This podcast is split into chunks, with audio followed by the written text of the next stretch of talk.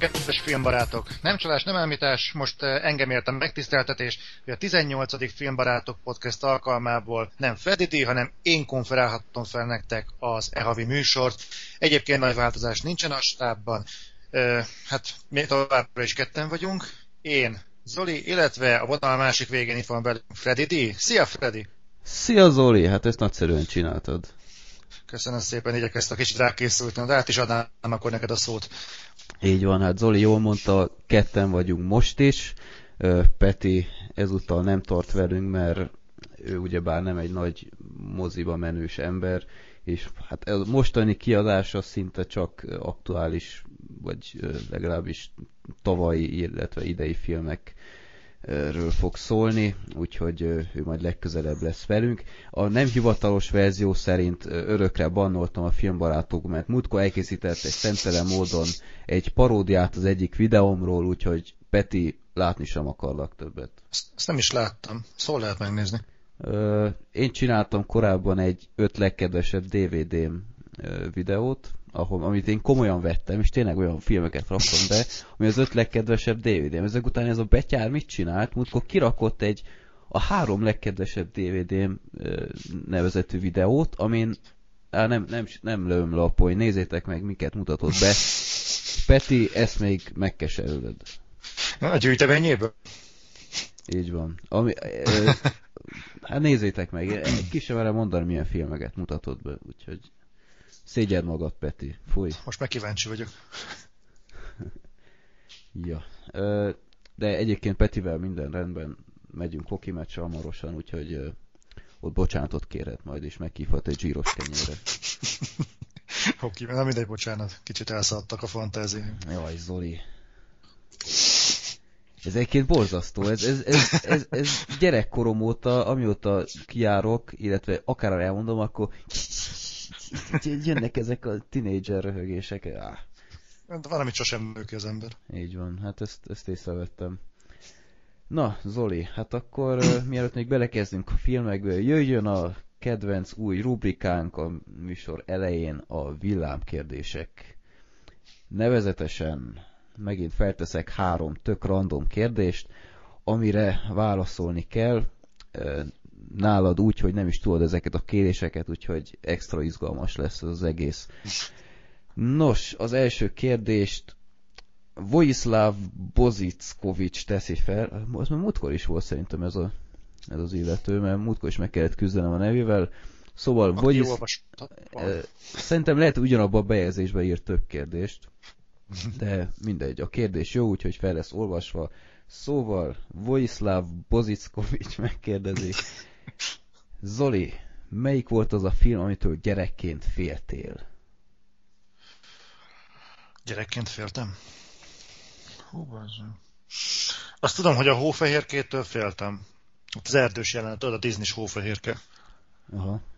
Az, azt tudom, hogy azt, azt nagyon sokáig nem. És pont azért, mert egy gyerekkori trauma volt, így később így közép, nem középkorú, hogy hívják ezt, tehát mindegy, tehát később felcseperedve sem mertem visszanézni. Én nem azért, mert féltem tőle, hanem úgy valahogy nem, nem vonzott vissza. És akkor meg újra megnéztem, akkor itt megint átéltem ugyanazokat a dolgokat. Nem azért, mert ugyanúgy hatott, hanem úgy emlékeztem, hogy akkor milyen volt, és hogy fokozta az élményt. Uh-huh. Hú, nem tudnám. Nem, tudnám, nem volt valami horrorfilm, amivel bele kukkantottál, vagy valami? De, volt egy később, az nagyon meghatározó volt nekem, a halálhajó, Even Horizon. Hú, azt nem láttam. Az, most én mostanában megnéztük pont azért, mert hát mennyasszonyom az próbálom szintre hozni különböző olyan filmekből, amiket esetleg úgy nem láthatott, és az Even Horizon volt a, az egyik ilyen. Ugye Sam Neill Lawrence Fishburne visszajön az űrhajó a, a, az ismert horizonton túlról, és hát él él az űrhajó, és mindenféle rémképeket vetít hőségek elé. És valami olyan borzasztóan intenzív volt a filmnek a látványvilága, ez a 96-os vagy 98-as film, nem tudom, hogy uh, sokkoló volt. És ugyanakkor nem tudta az ember levenni a szemét, mert hatalmas terek, skifi, olyan, olyan képi megoldások, amiket ma már, amikor megnéztük és megmutattam a melyasszonyomnak, akkor úgy, hát én is néztem, hogy hát ez nehéz lesz megmagyarázni, hogy miért tetszett ez nekem annó, vagy miért féltem tőle. De, de talán az Horizon meg a, a Ófehérke. De nevetséges lehet, de tényleg az. Nem, nem nevetséges egyáltalán. Szerintem sok ilyen van, hogy, hogy így visszagondol az ember, és aztán nem is érti, hogy... De egyébként fordítva is igaz, hogy, hogy csomó olyan film van, ami gyerekként tetszett, és aztán újra nézve egy, egy szörnyű volt. Azt hiszem pont múltkor volt egy ilyen kérdés. Úgyhogy hát változnak az ízlések is, meg a hatás. Én, hát itt nálam a elnézést meg vagyok fázva, úgyhogy néha fura hangokat fogtok hallani. Hangokat. Hát ez nálam egyértelműen a Stephen King féle az. Nem tudom, azt láttad, mhm. Zoli? Láttam. Nekem lehet, hogy az volt a problémám, hogy én későn láttam. Uh-huh. Én, én emlékszem, hogy csomószor, nem tudom, Pro 7 így leadta, ez egy tévéfilm, és leadta, nem tudom én, este tízkor vagy valami, aztán hát én belekukkantottam, és emlékszem, hogy az elején volt egy jelenet, amikor a bohóc um, először megjelenik ott, nem tudom, emlékszel a film elejére, hogy úgy kezdődik, hogy egy ilyen gyerek játszik a háza előtt ilyen kiteregetett lefolyóba van, ugye? Nem, az később van. Tehát ilyen kiteregetett ruhák vannak, ilyen madzagon, és aztán a szél, ahogy fúj, az a, azok a ruhák így ö, mozognak, és aztán mindig nyílnak ilyen ö, terek, ahogy lehet látni, hogy mi van mögötte. Az egyszer csak megjelenik az a bohóc, akit a fantasztikus ö, Tim Curry alakít, uh-huh. és aztán izé hogy hú, meg izé, tehát ilyen bohócosan viselkedik, gyerek az ott vigyorog, meg stb.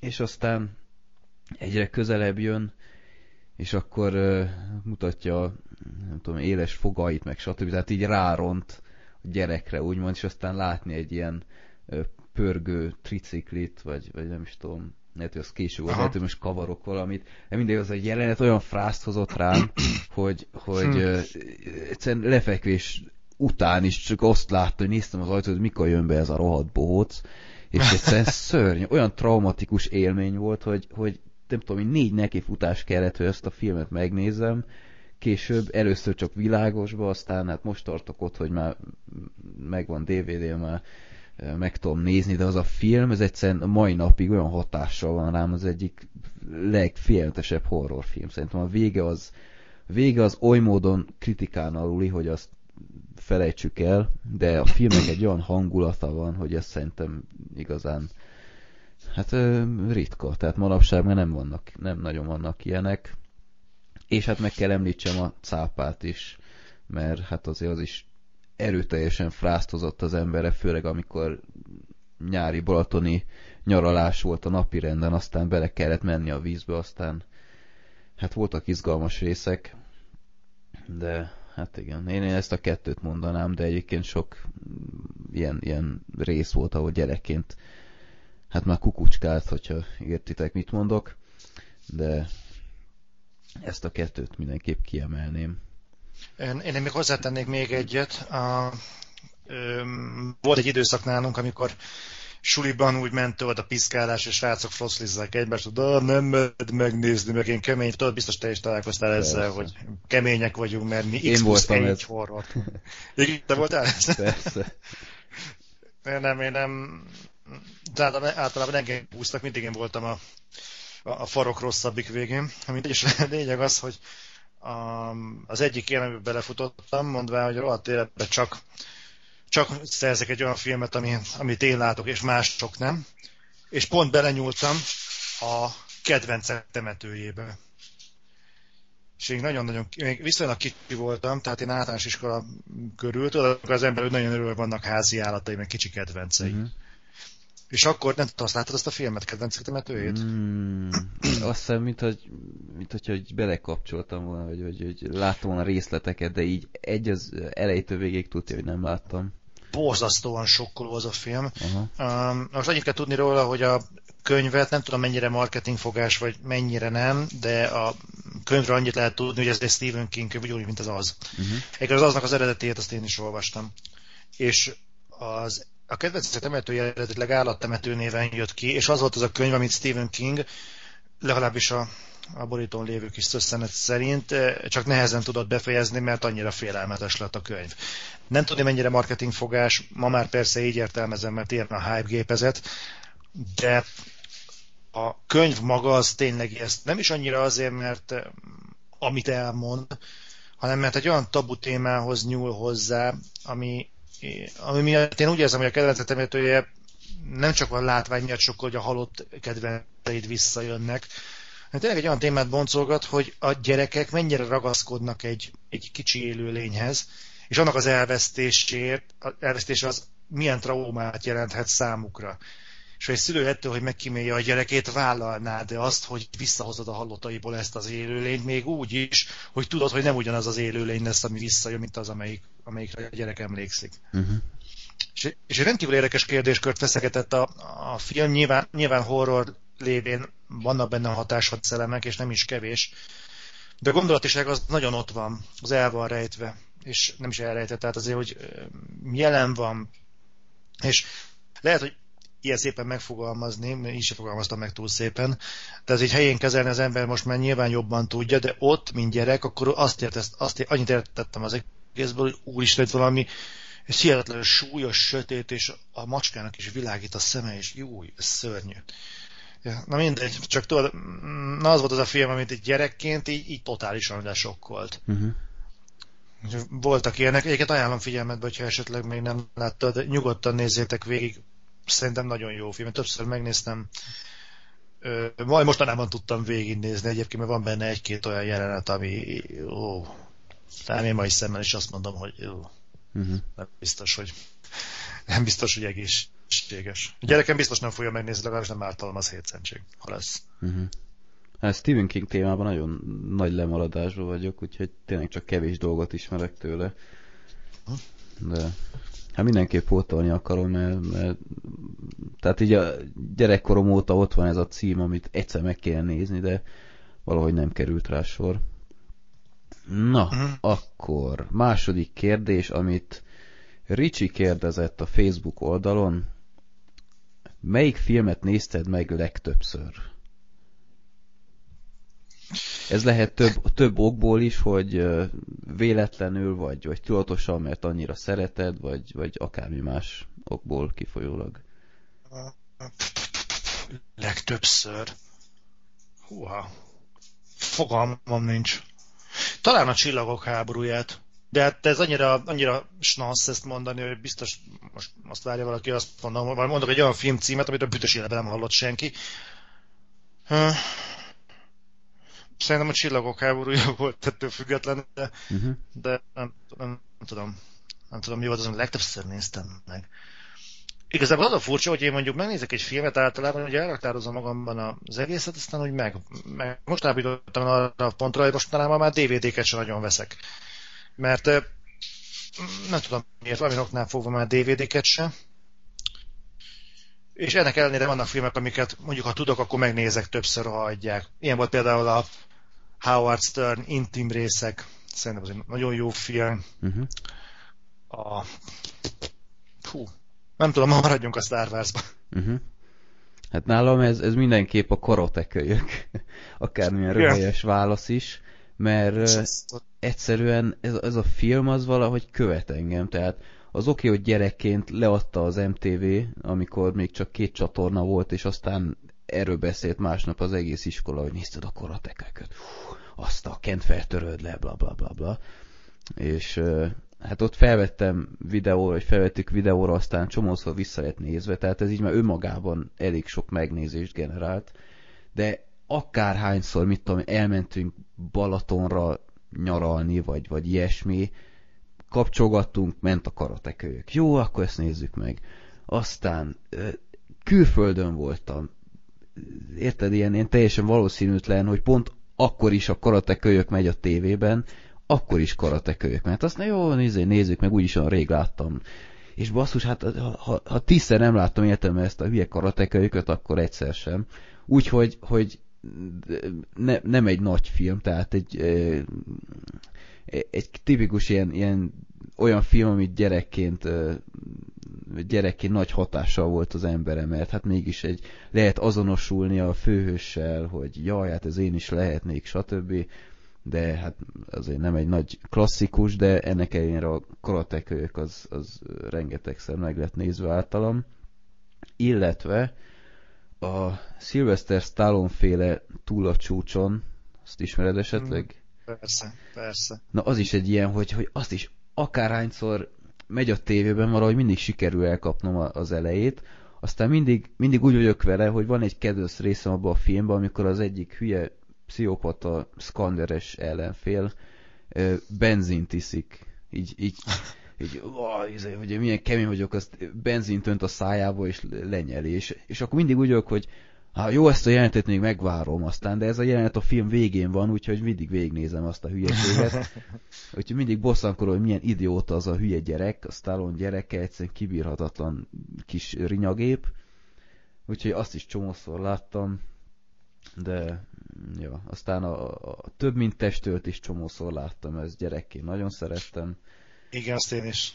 Úgyhogy bár, bár elmeséltem ezt a Freddinének, akkor hát, kicsit ilyen érdekes pillantást vetett rá, hogy ilyen filmet nézek, és ráadásul ennyiszer, de kérem szépen az volt a legelső vásárolt videókazettám, a több mint testőr, egy egész havi zseppénzem ráment, de nekem kellett a több mint testőr, úgyhogy hát ezt a hármat mindenképp ki kell emelnem, de elég sok olyan film, amit minimum 5-6 alkalommal láttam ebben, Bud Spencer filmek is vannak elég tisztes mennyiségben, de hát olyan klasszikus is, mint a Star Wars biztos közte van, de hát a Karate biztos az első számú, az, ez egyszerűen valahogy így alakult, és tudja, látni fogom még jó párszor. Megvan! Megvan, volt még egy film. Terminátor 2. Ja, persze. Terminátor 2. Hát, hát, hát volt valaki, aki ezt nem nézte, arról egy olyan, olyan aranyos kis sztorim van, hát aki most fiatalabb, az, az nem is fogja érteni, hogy miről beszélek valószínűleg. Mint egy édesapámnál, amikor, amikor laktunk ugye szüleimnél még, uh-huh. úgy oldották meg, hogy a központi antenna, ami bejött a lakásba, az szét volt osztva. Ment egy a gyerekszobába, és ment egy hozzájuk, és volt bent egy tévé, meg kint egy tévé, hogy ne zavarjuk egymás köré, hogy mit tudom, mi mesét akarunk nézni, vagy ilyesmi. Uh-huh. Csak hát azért meg volt ez a kialakítás, akkor is, amikor már kezdtünk kifelé lábalni a mesekorszakból, és hát úgy érdekelt az embert, hogy na vajon mit néznek a szülők, és apám elektronikai műszerész csinált egy ilyen kis kapcsoló relét, vagy mi a bizgentyűt, hogyha uh-huh. mondjuk olyan film megy, ami horror, vagy ilyen véresebb akció, akkor csak kat, és az antennán a jel, ami bejött, vagy a film, amit kint néztek, arról a jel nem ment be a másik szobába, mert ennek a rendszernek volt az az átka, hogy ha az egyik helyen néztél van, az látott a másik tévén is. Aha. És a kapcsolóval primán át lehetett hidalni. És a gyerek viszont leleményes, és mindegy, megtaláltuk azt a, vala, ne kérdezzek, nem, nem hozzá, hogy ez hogyan volt lehetséges, de valahogy meg lehetett oldani, hogy ha egy bizonyos csatornára váltottál a tévén, akkor borzasztó szar minőségben, de láttad, hogy mi megy a másik tévén kint. És csak annyit hallottak egy idő után ősömék, hogy bizony, hogy a gyerekszobában a csukott ajtónál az egyes véresebb vagy durvább jeleneteknél rohadtul újon vannak bent a gyerekek. És hogy nem mesét néznek, az tuti isten. Igen. És bejöttek ősömék, meglátták, hogy ott gubbasztunk a tévé előtt, nézzük a szarminőségű Terminátor 2-t, és úgy döntöttek, hogy akkor már inkább menjünk ki hozzájuk. Wow. És, és akkor gyakorlatilag így láttam nagyon kiskoromban a Terminátor 2-t. Remélem ez most nem hallgatja semmilyen ilyen gyerekvédő testület.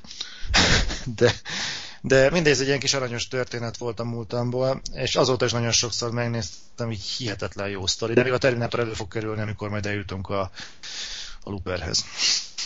Ja, igen, jogos. Aha. Na. Igen, nálunk is volt ilyen egyébként, hogy ö, egy dekóder volt, de két tévé, és aztán ami egyiken ment, a másikon is nézni lehetett, de nálunk általában fordítva volt, hogy mindig az mi, mi akaratunk győzött a gyerekeké, úgyhogy a szülők akkor hm. hát úgy jártak, úgyhogy néha pankráció ment meg ilyenek, de inkább kikapcsolták. Na, akkor harmadik kérdés kedvenc filmzene? Ezt nagyon sokan kérdezték, úgyhogy ezt így név nélkül ti mindannyian, akik ezt írták, akkor most rátok gondolunk, kedvenc filmzene. Nem jut jobb eszembe, Tron. Tron. A mostani Tronnak a zenéje, a Daft Punk. Uh-huh. De jellegzetes, és az, az volt az utolsó film, amire azt mondtam, hogy a, ó, ennek a zenéje, ez, ez jó. Ez, ez tényleg úgy valami van benne. Uh-huh. Az ilyen hatásvadász, mint a, jó, lehetne mondani a Karib-tenger kalózai, de gyakorlatilag aznak most már olyan a zenéje, hogy ilyeneket templétbe lehet venni az interneten. Uh-huh. A, a Tronnak a zenéje az úgy, úgy egyedi volt, és azt tetszett. Hát meg nem csak egy, egy dallamból állt, mint mondjuk a Karib-tengernél, hogy csak az jut eszedbe, ha arra gondolsz. Uh-huh.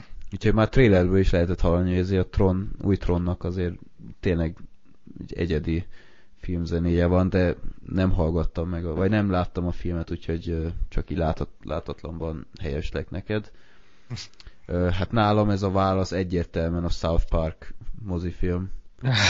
Hát az, az beszarás. Szóval én annál jobbat elképzelni nem tudok. Tehát olyan, olyan kreatívak azok a, a, a zenék, meg a dalszövegek, és ha belegondolunk, hogy ezeket a maga a Stone és a Parker írta, hát azért le a kalappa. És Oscar jelölést kapott a Blame Canada dal, úgyhogy azért ezt is mm. szerintem kevesen tudják. De hát ez, ez megunatatlan. Ez, így múltkor hallgattam nem tudom én, jó pár év után újra a filmzenét, uh-huh. és basszus, a, a, a 90%-át mindig kívülről fújtam.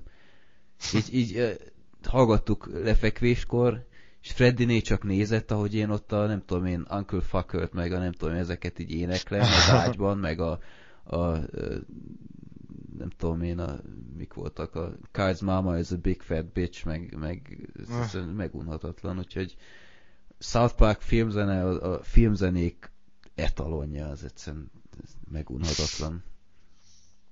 Magyar, magyarul nem mertem meghallgatni, úgyhogy... Nincs ne... magyar verzió belőle, nem? Ö, hát ezt nem én tudom. Csak, én csak felirattal, tehát a South Park szinkronosban is csak felirattal megy a betétdal. Jó, csak úgy megy? Na, hát akkor Aha. az helyes döntés. Ja.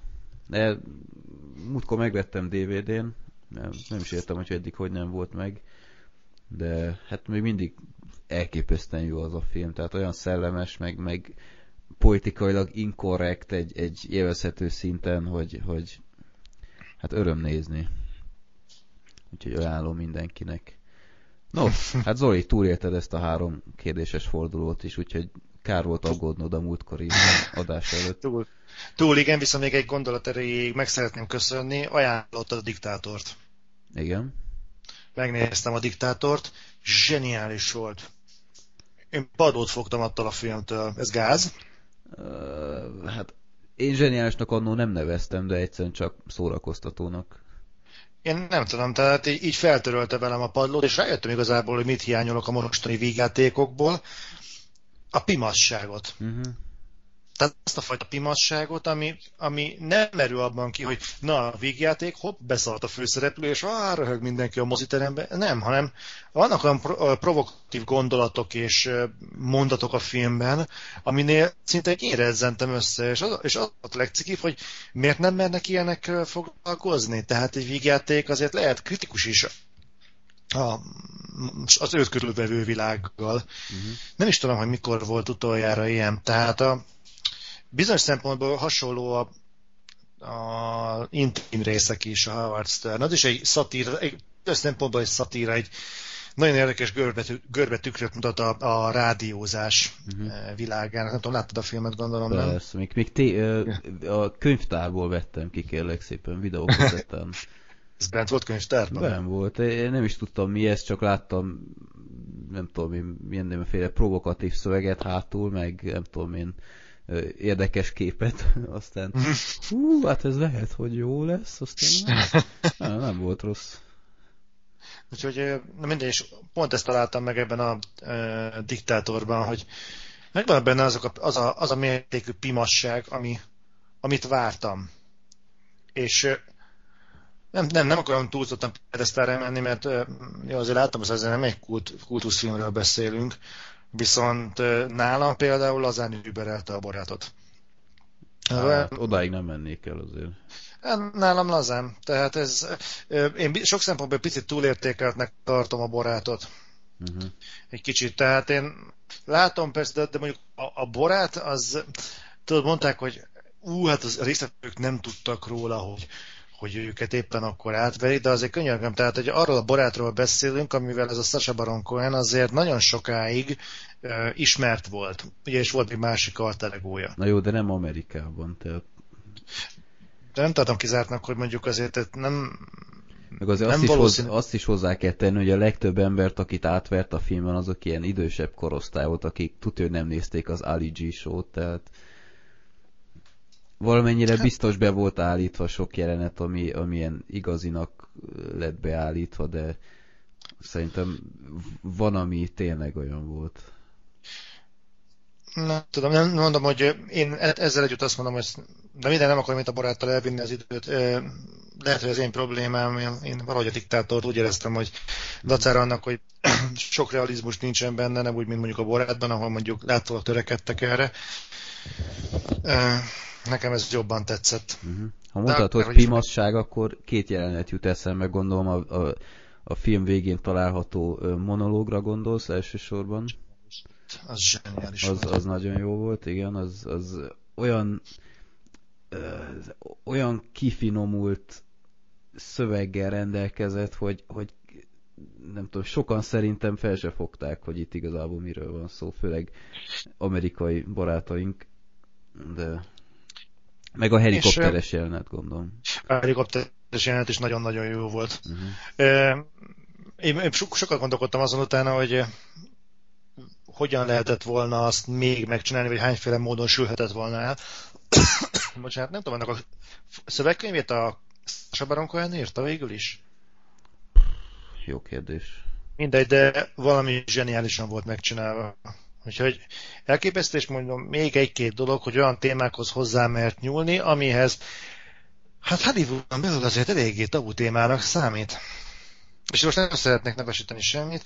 Ami, aki megnézi, az érteni fogja, hogy miről van szó, de... de Én hát, tudom, mire elég... gondolsz, a hónajszőrről. Nem. nem, majdnem. Mindegy, szóval nem akarom nevén nevezni, de, de igazából úgy pol korrekt, hogy igazából mindenkivel szemben uh-huh. rasszista és pofátlan. Úgyhogy uh-huh. ebből a szempontból nagyon tetszett, hogy egy újfajta, egy új dimenziót adott a politikai korrektségnek. Igen. Egyébként állítólag a legközelebbi filmes projektje már körvonalzódik. Olvastam. hallottad de... Aha. A leszbikus. Igen, igen én múltkor, múltkor a filmnézés után direkt ezt mondtam, hogy, hogy már volt egy ilyen borát karakter, volt a Bruno, egy meleg, aztán most egy ilyen, és, és igazából másra nem maradt hát, csak egy nőt alakító karaktere, és akkor hát valószínűleg tényleg ez lett, hogy egy valami leszbikus, de nem tudom, lehet, hogy kacsa még az egész, de fene De ő nem nő lesz, azt nem ő lesz a nő. Nem ő lesz a nő. Nem ő lesz a nő, hanem az apja lesz a... Tehát ő egy... A leszbikus? milliárdos fog alakítani? Azt, aha aki a lányával, vagy én olvastam félre valamit? Na mindegy, majd megnézem, nem akarom most Aha, ezzel húzni az időt, de majd utána nézek, de úgy tudom, hogy nem ő lesz a nő. Akkor visszavonom, ha nem így lesz.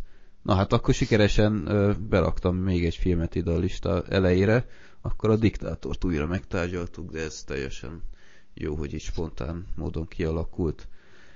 Na, Zoli, hát akkor beszéljünk a korábban nagyon sokat hát, hype illetve nagyon várt Looper című filmről, amit, uh, amiről te már csináltál egy, egy beszámolót, és egy olyan felemás végeredménnyel uh, mondtad el a mondandódat, nem? Vagy rosszul hát, emlékszem?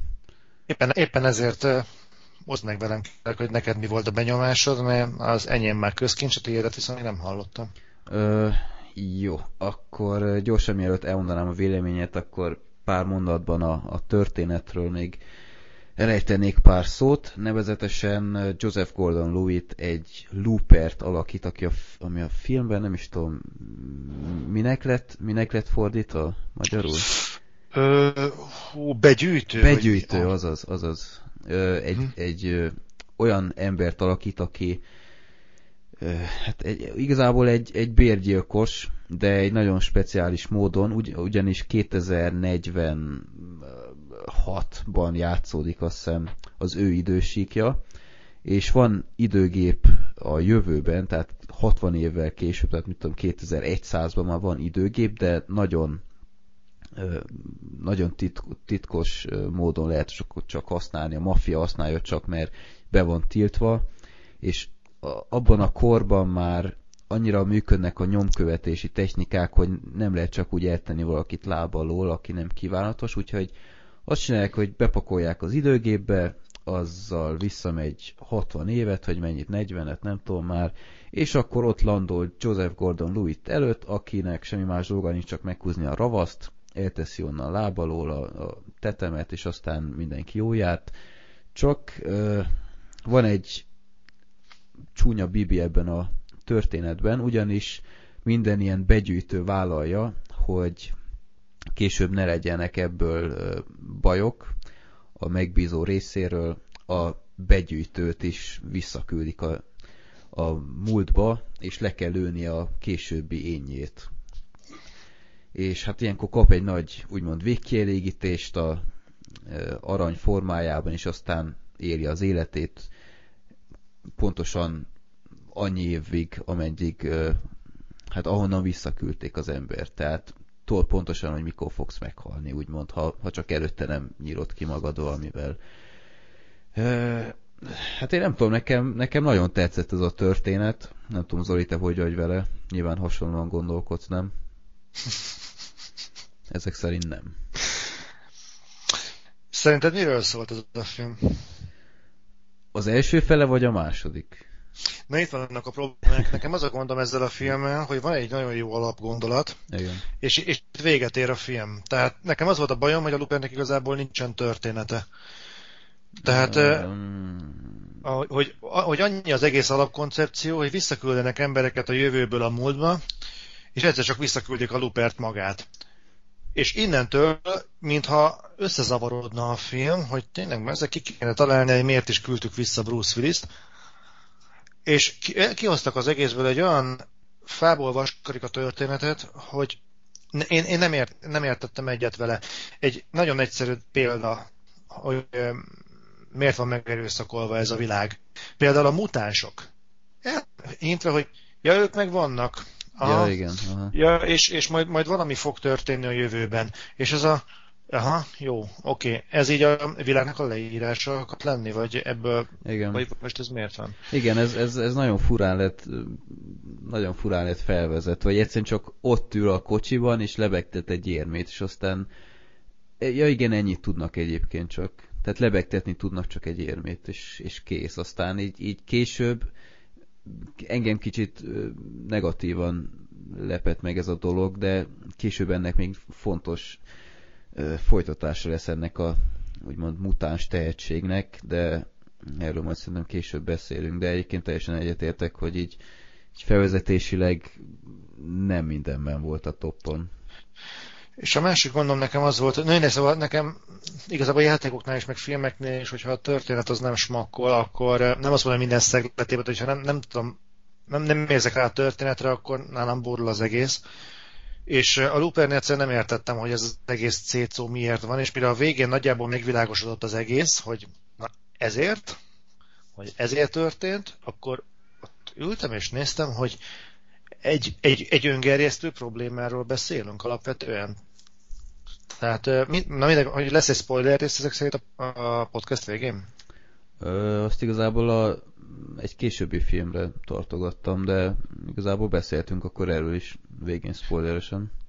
Jó, mert akkor azt ar- arra tartogatnám, tehát igazából ez az, ami miatt azt mondom, hogy a történet nem áll össze, szerintem nincsen végig gondolva, és uh, nekem ebből a szempontból csalódás volt a Looper, és van még valami, ami miatt úgy gondolom, hogy a Looper túl van értékelve, most ezt úgy általában a kritikusoknak szól, és sok helyen azt láttam, hogy jó a Looper, azért jó a Looper, mert az meg a Joseph Gordon-Levitt mekkora Bruce Willis-t játszott, és néztem, hogy azért a Bruce Willis-t eljátszani azért nem egy olyan ö, eszement feladat, hogy más nem mondjak, a George Brolin eljátszotta Tommy Lee Jones-t a Men in Black 3-ban. Ami azért mondjuk körökkel komolyabb feladat. Mondjuk látszólag egy fapofát játszik, de ott úgy volt megcsinálva az egész figura, hogy elhiszett, hogy az a későbbi Tommy Lee Jones lesz. Na most, amikor az a jelenet van itt a Luperben, hogy a Joseph Gordon-Lewitt ott ül a Bruce Willis-szel szemben, az egyetlen dolog, ami feltűnt, hogy a Joseph Gordon-Lewitt nagyon vastagon van rúzsozva. Ez nem tudom, ez feltűnt a filmben? Uh, igen, de ez nem csak rúzs volt, hanem azért kapott ott maszkot rendesen, tehát ügyeltek arra. Én egyébként osztom ezt a véleményt, amit előbb mondtál, a kritikusok véleményét, hogy, hogy szerintem azért Joseph Gordon itt nagyon jól kielemezte Bruce Willisnek a, a, a mimikáját, a, az arc kifejezéseit, a, a beszéd stílusát, tehát így megfigyelted rögtön a, az elején ö, van egy jelenet, amikor a kávézóban a pincérnővel dumágat, és komolyan mondom, ugyanabban a, a beszéd stílusban mondta ezzel a kicsit oldalra húzott, ilyen, ilyen sunyi, simlis beszéd stílusával mondta, és azért hát azért tényleg foglalkozott ez az ember azzal, hogy, hogy kielemezze Bruce Willis alakítását, gesztikáját, tehát én nem tudom, azért szerintem ez egy nagy teljesítmény, és, és, kife, és látszatra is nagyon odafigyeltek, hogy, hogy el lehessen hinni, hogy ez egy, egy, egy fiatal Bruce Willis, bár érdekes módon pont annál a, van egy montázs, ahol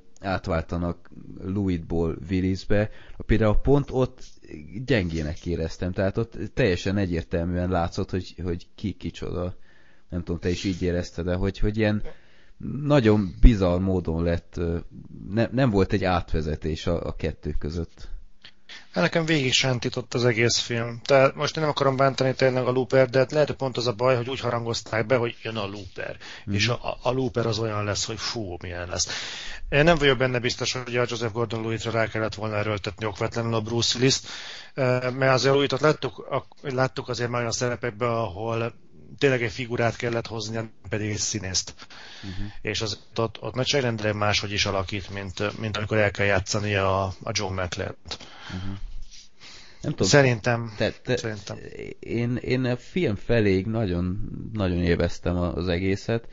Egyedül onnantól kezdett egy kicsit, hát hogy mondjam, kicsit csalódást okozott, hogy például Bruce Willis és a Louis nem egy csapatban voltak. Tehát én azt hittem, hogy, hogy úgy lesz a történet, hogy megjelenik a Bruce Willis, oké, okay, a Louis-t meg akarja ölni, aztán meggondolja magát, és aztán együtt összefogva próbálják megoldani a problémát. Na, de a másik problémám, hogy a filmben nem jön ki az, hogy a Willis valamiért visszajött a jövőből. Tehát valamilyen olyan probléma van a jövőben, amit a múltban akar megoldani mintha a Louitot nem érdekelne, hogy neki mi baja lesz a jövőben, a jövőbeli meg nem akarja meggyőzni a múltbeli ényét, hogy figyeljen már oda saját magára, mert az egy ebédlős jeleneten kívül, ahol egyszer jól lebaszta őt a bocsánat, tehát leoltja őt a Willis, hogy kicsit jobban oda kéne figyelned magadra, és nem drogozni annyit. Ezen kívül sok intelem nincs a filmben, és valóban, ahogy te is mondod, teljesen két oldalra szakadnak, pedig összesen annyi a probléma, hogy a két figurának legalábbis a cselekményeikben semmi köze nincsen egymáshoz. Ezt lehetne azzal magyarázni, hogy a Bruce Willis be van gőzölve, és meg akarja akadályozni a jövőbeli tragédiát, de, de ott lebeg a szemem előtt, hogy ugyanebből a kiindulási pontból, hogy visszautazik a jövőből, meg, megakadályozni a tragédiát a múltban. Például a 12 majomban ez sokkal jobban ki van dolgozva. Uh-huh. Jó, más is a konfliktus forrás, csak érzékeltetendő, hogy azért ebből a szituból lényegesen többet ki lehet azért hozni.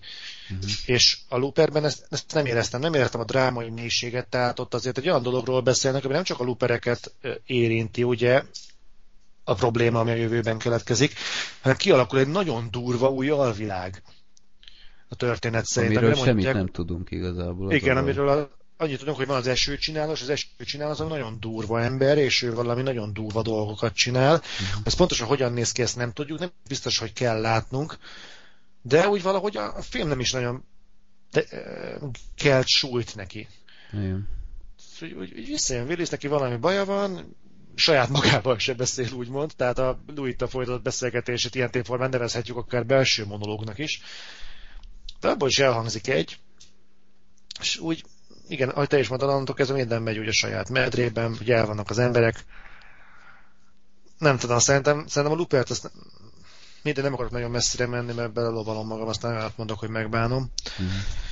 De az biztos, hogy én mérhetetlenül nagyot csalódtam a Looperben. Szerintem a kevesebb sokkal-sokkal több lett volna. Igen. Én, én nekem legnagyobb bajom tényleg a film második felével van, ahol teljesen átvált valami másba. Egy, megismerünk egy új hát, családot úgymond, aki, aki teljesen a, a film középpontja lesz onnantól kezdve, és, és én, én úgy öltem ott, hogy, hogy hát én, én nem erre váltottam jegyet, tehát én, én, én ezt nem akarom látni, tehát én, ez engem nem érdekel, tehát nem, olyan, olyan nehéz igazából kimondani, mert, mert egyfelől viszonylag jó szórakoztam a, a, a filmen, és, és e, első fele mondom jóval erősebb volt, és azt tényleg nagyon szerettem, de az egy tényleg nagy, nagy csalódás volt így összevetve, mert én nagyon szeretem az idő utazásos filmeket, és e tekintetből pont azt nyújtotta, amit, amit vártam, de hát nem tudom, ez a második fele, ez, ez nem nagyon jött be. És egyébként nem tudom, te hogy voltál, van ez a szép kifejezés, ez a mindfuck, hogy így... Ez mond neked valamit? Hogyne. De te, Elég volt, volt neked itt is pár mindfuck jelenet, hogy... Nekem, nekem egy, egy volt úgy igazából, amikor, amikor van egy ilyen flashback, flash forward, én nem is tudom minek nevezem, amikor, amikor elkezdődött a Bruce Willisnek a rövid ilyen plotja, annak az elején volt egy jelenet, amit így, így, így egyszerűen nem, nem tudtam valahogy így besorolni, hogy ez, ez most mi akart lenni. Nem tudom, hogy melyikre gondolsz. Tehát olyan, mint hogy egy kicsit ilyen alternatív verzió történt volna az eddigi dolgoknak, tehát megint megjelent a, a, a terítőn a Gordon Lewitt előtt, és aztán ö, lelövi. Hmm. Ahelyett, hogy, ahelyett, hogy nem lövi le, és én ezt, én ezt nem, valahogy nem tudtam értelmezni, hogy... Jaj, tudom, tudom, tudom, tudom. Hát két szempontból meséli el ugyanazt a lövést, hogy hogy jutnak el odáig. De mi az, hogy két szempontból? Tehát ez... Hát a, a múltbeli, meg a jövőbeli ö, Louis vagy Willis szemszögéből. Hogy az egyik hogy jut el odáig, a másik meg hogy megy el odáig. Tehát szerintem ezt egy DVD-nél alternatív jelenetként tették volna be.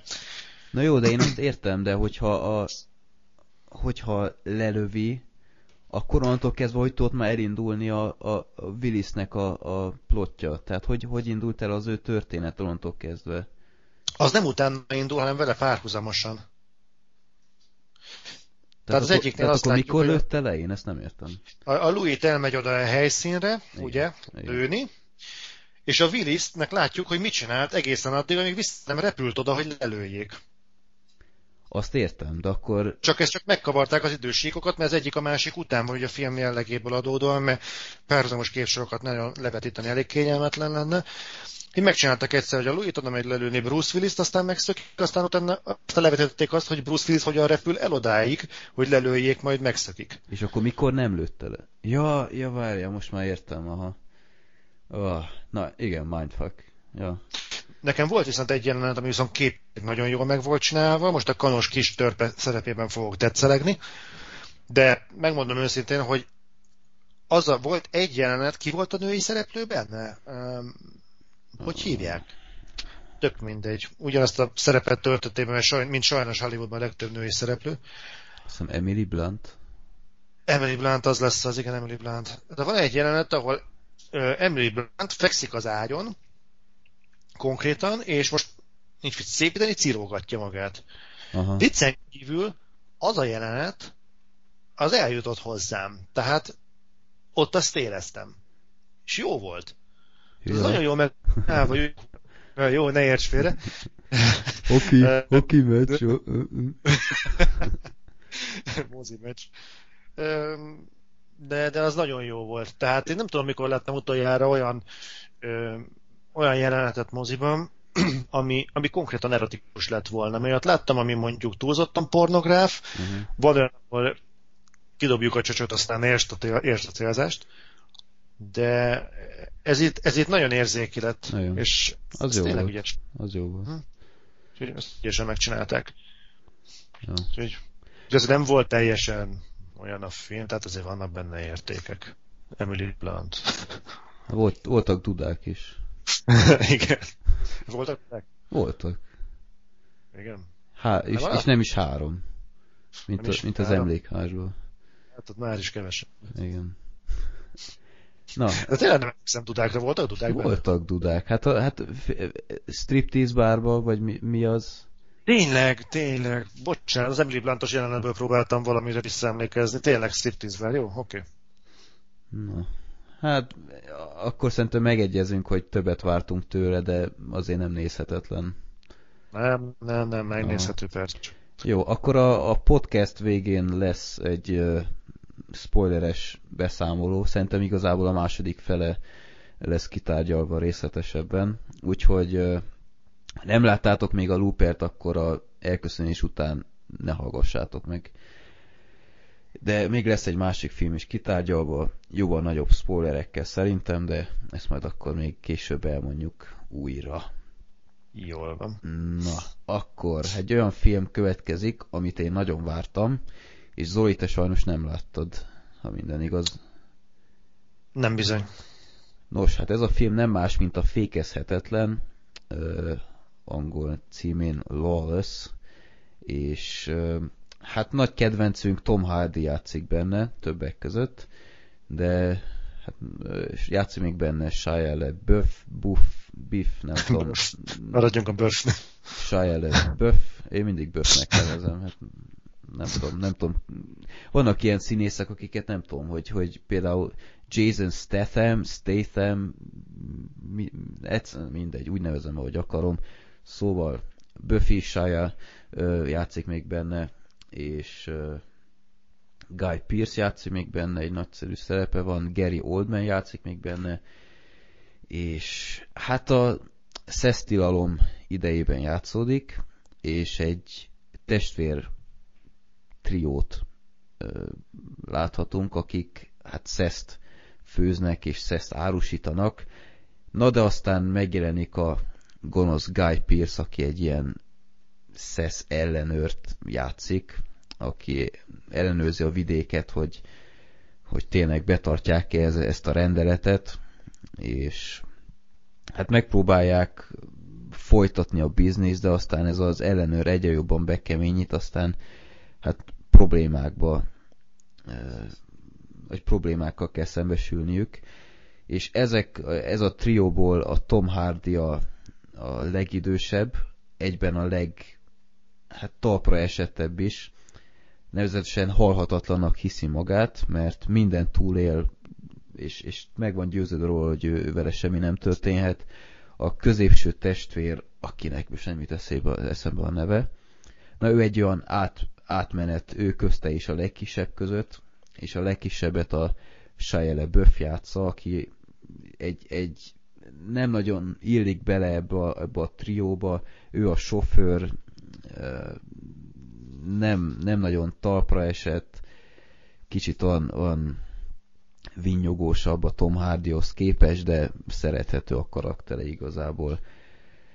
És hát így a, ahogy a Guy Pearce egy, egy igazán, hát nem is tudom, elmebetegnek lehet -e nevezni, de egy, egy kegyetlen, undorító ilyen, ilyen ellenőrt játszik, aki, hát aki egy, egy remek negatív karakter, és hát ezt a, ezt a csatát követhetjük figyelemmel, hogy hogyan boldogulnak ebben a szesztilalmi időszakban. Amit még nagyon ki kéne emelnem, hogy Gary Oldman bár szerepel benne, de viszonylag kis szerepe van, csak egy ilyen városi gangstert játszik, akinek leszállítják a, a szeszt, és ahogy ez a, a gonosz ellenőr egyre jobban felszámolja a szeszipart a környéken, igazából ez a testvér páros, vagy testvér trió így magára marad, mert a, van egy ilyen, hogy mondjam, betyár hogy hívják ezt? Nem is tudom, van, van valamilyen betyár kódex, nem betyár kódex. Ha mindegy, van ilyen, ilyen íratlan szabály, hogy így az emberek is segítik egymást, még az ottani rendőrök is így összefognak, tehát Tolvajbecsület? Tolvajbecsület ez az. És hát aztán ez a, ez a rendőr, ez egyre jobban feszegeti a határt, hogy, hogy mit szabad és mit nem. Kicsit el is durvulnak a dolgok, és hát ezt, ezt láthatjuk. A film remek módon van elmesélve, így végig leköti az ember figyelmét, az alakítások nagyszerűek, új, újfent azt kell mondanom, Tom Hardy egyre, egyre inkább mászik a kedvenc színészeim ranglétráján feljebb, és, és hát egy iszonyat nagy tehetség.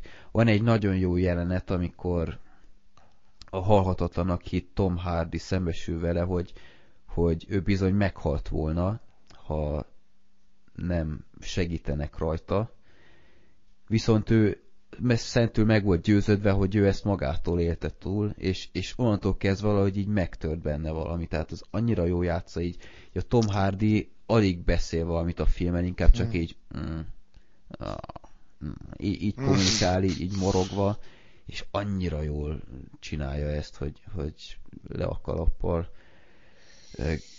Mm, van, van még egy szerelmi szál is a, a filmben, de elég ízlésesen meg van csinálva, nevezetesen a Shia Buffy egy ámis hm. lányba szeret bele. Nem tudom, ámis mond neked valamit?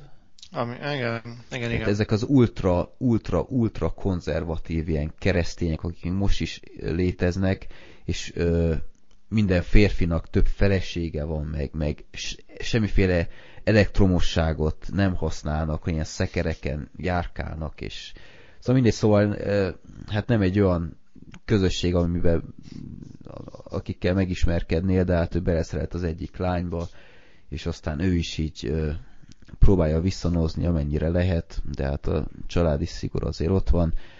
Na mindegy, igazából jók a karakterek, jó a történet, a film vége nagyon-nagyon jó, sikeredett, így kifejezetten hálás voltam, hogy ilyen módon végződött. Ha két dolgot kéne kritizálnom, akkor az mindenképpen az, hogy a főgonoszból, Guy Pearce-ből mindenképp többet szerettem volna látni, mert uh-huh. ö, jól csinálja, amit csinálja, de van, hogy egy, egy, egy fél órára szerintem van, hogy így eltűnik, és aztán így hm, most vajon mit csinálhat ilyenkor, így az ember így elkezd gondolkodni. Tehát ő, ő belőle mindenképp többet szerette volna látni, illetve a középső testvér is valahogy így, így nem nagyon ismerjük meg, tehát ahogy mondtam, a két, a nagyobbik, illetve az idősebbik testvér között van karakterileg is, testi adottságilag is, és nem tudom, tehát ő valahogy így nem volt teljesen kidolgozva szerintem, de hát én odáig is elmennék, hogy szerintem az idei nyár, vagy hát nem is az idei nyár, az idei mozis év egyik legjobb filmjét láttam a Fékezhetetlennel, úgyhogy hmm. ameddig tudjátok, szerintem mindenképp nézzétek meg. Egy könyv alapján íródott a, a forgatókönyv.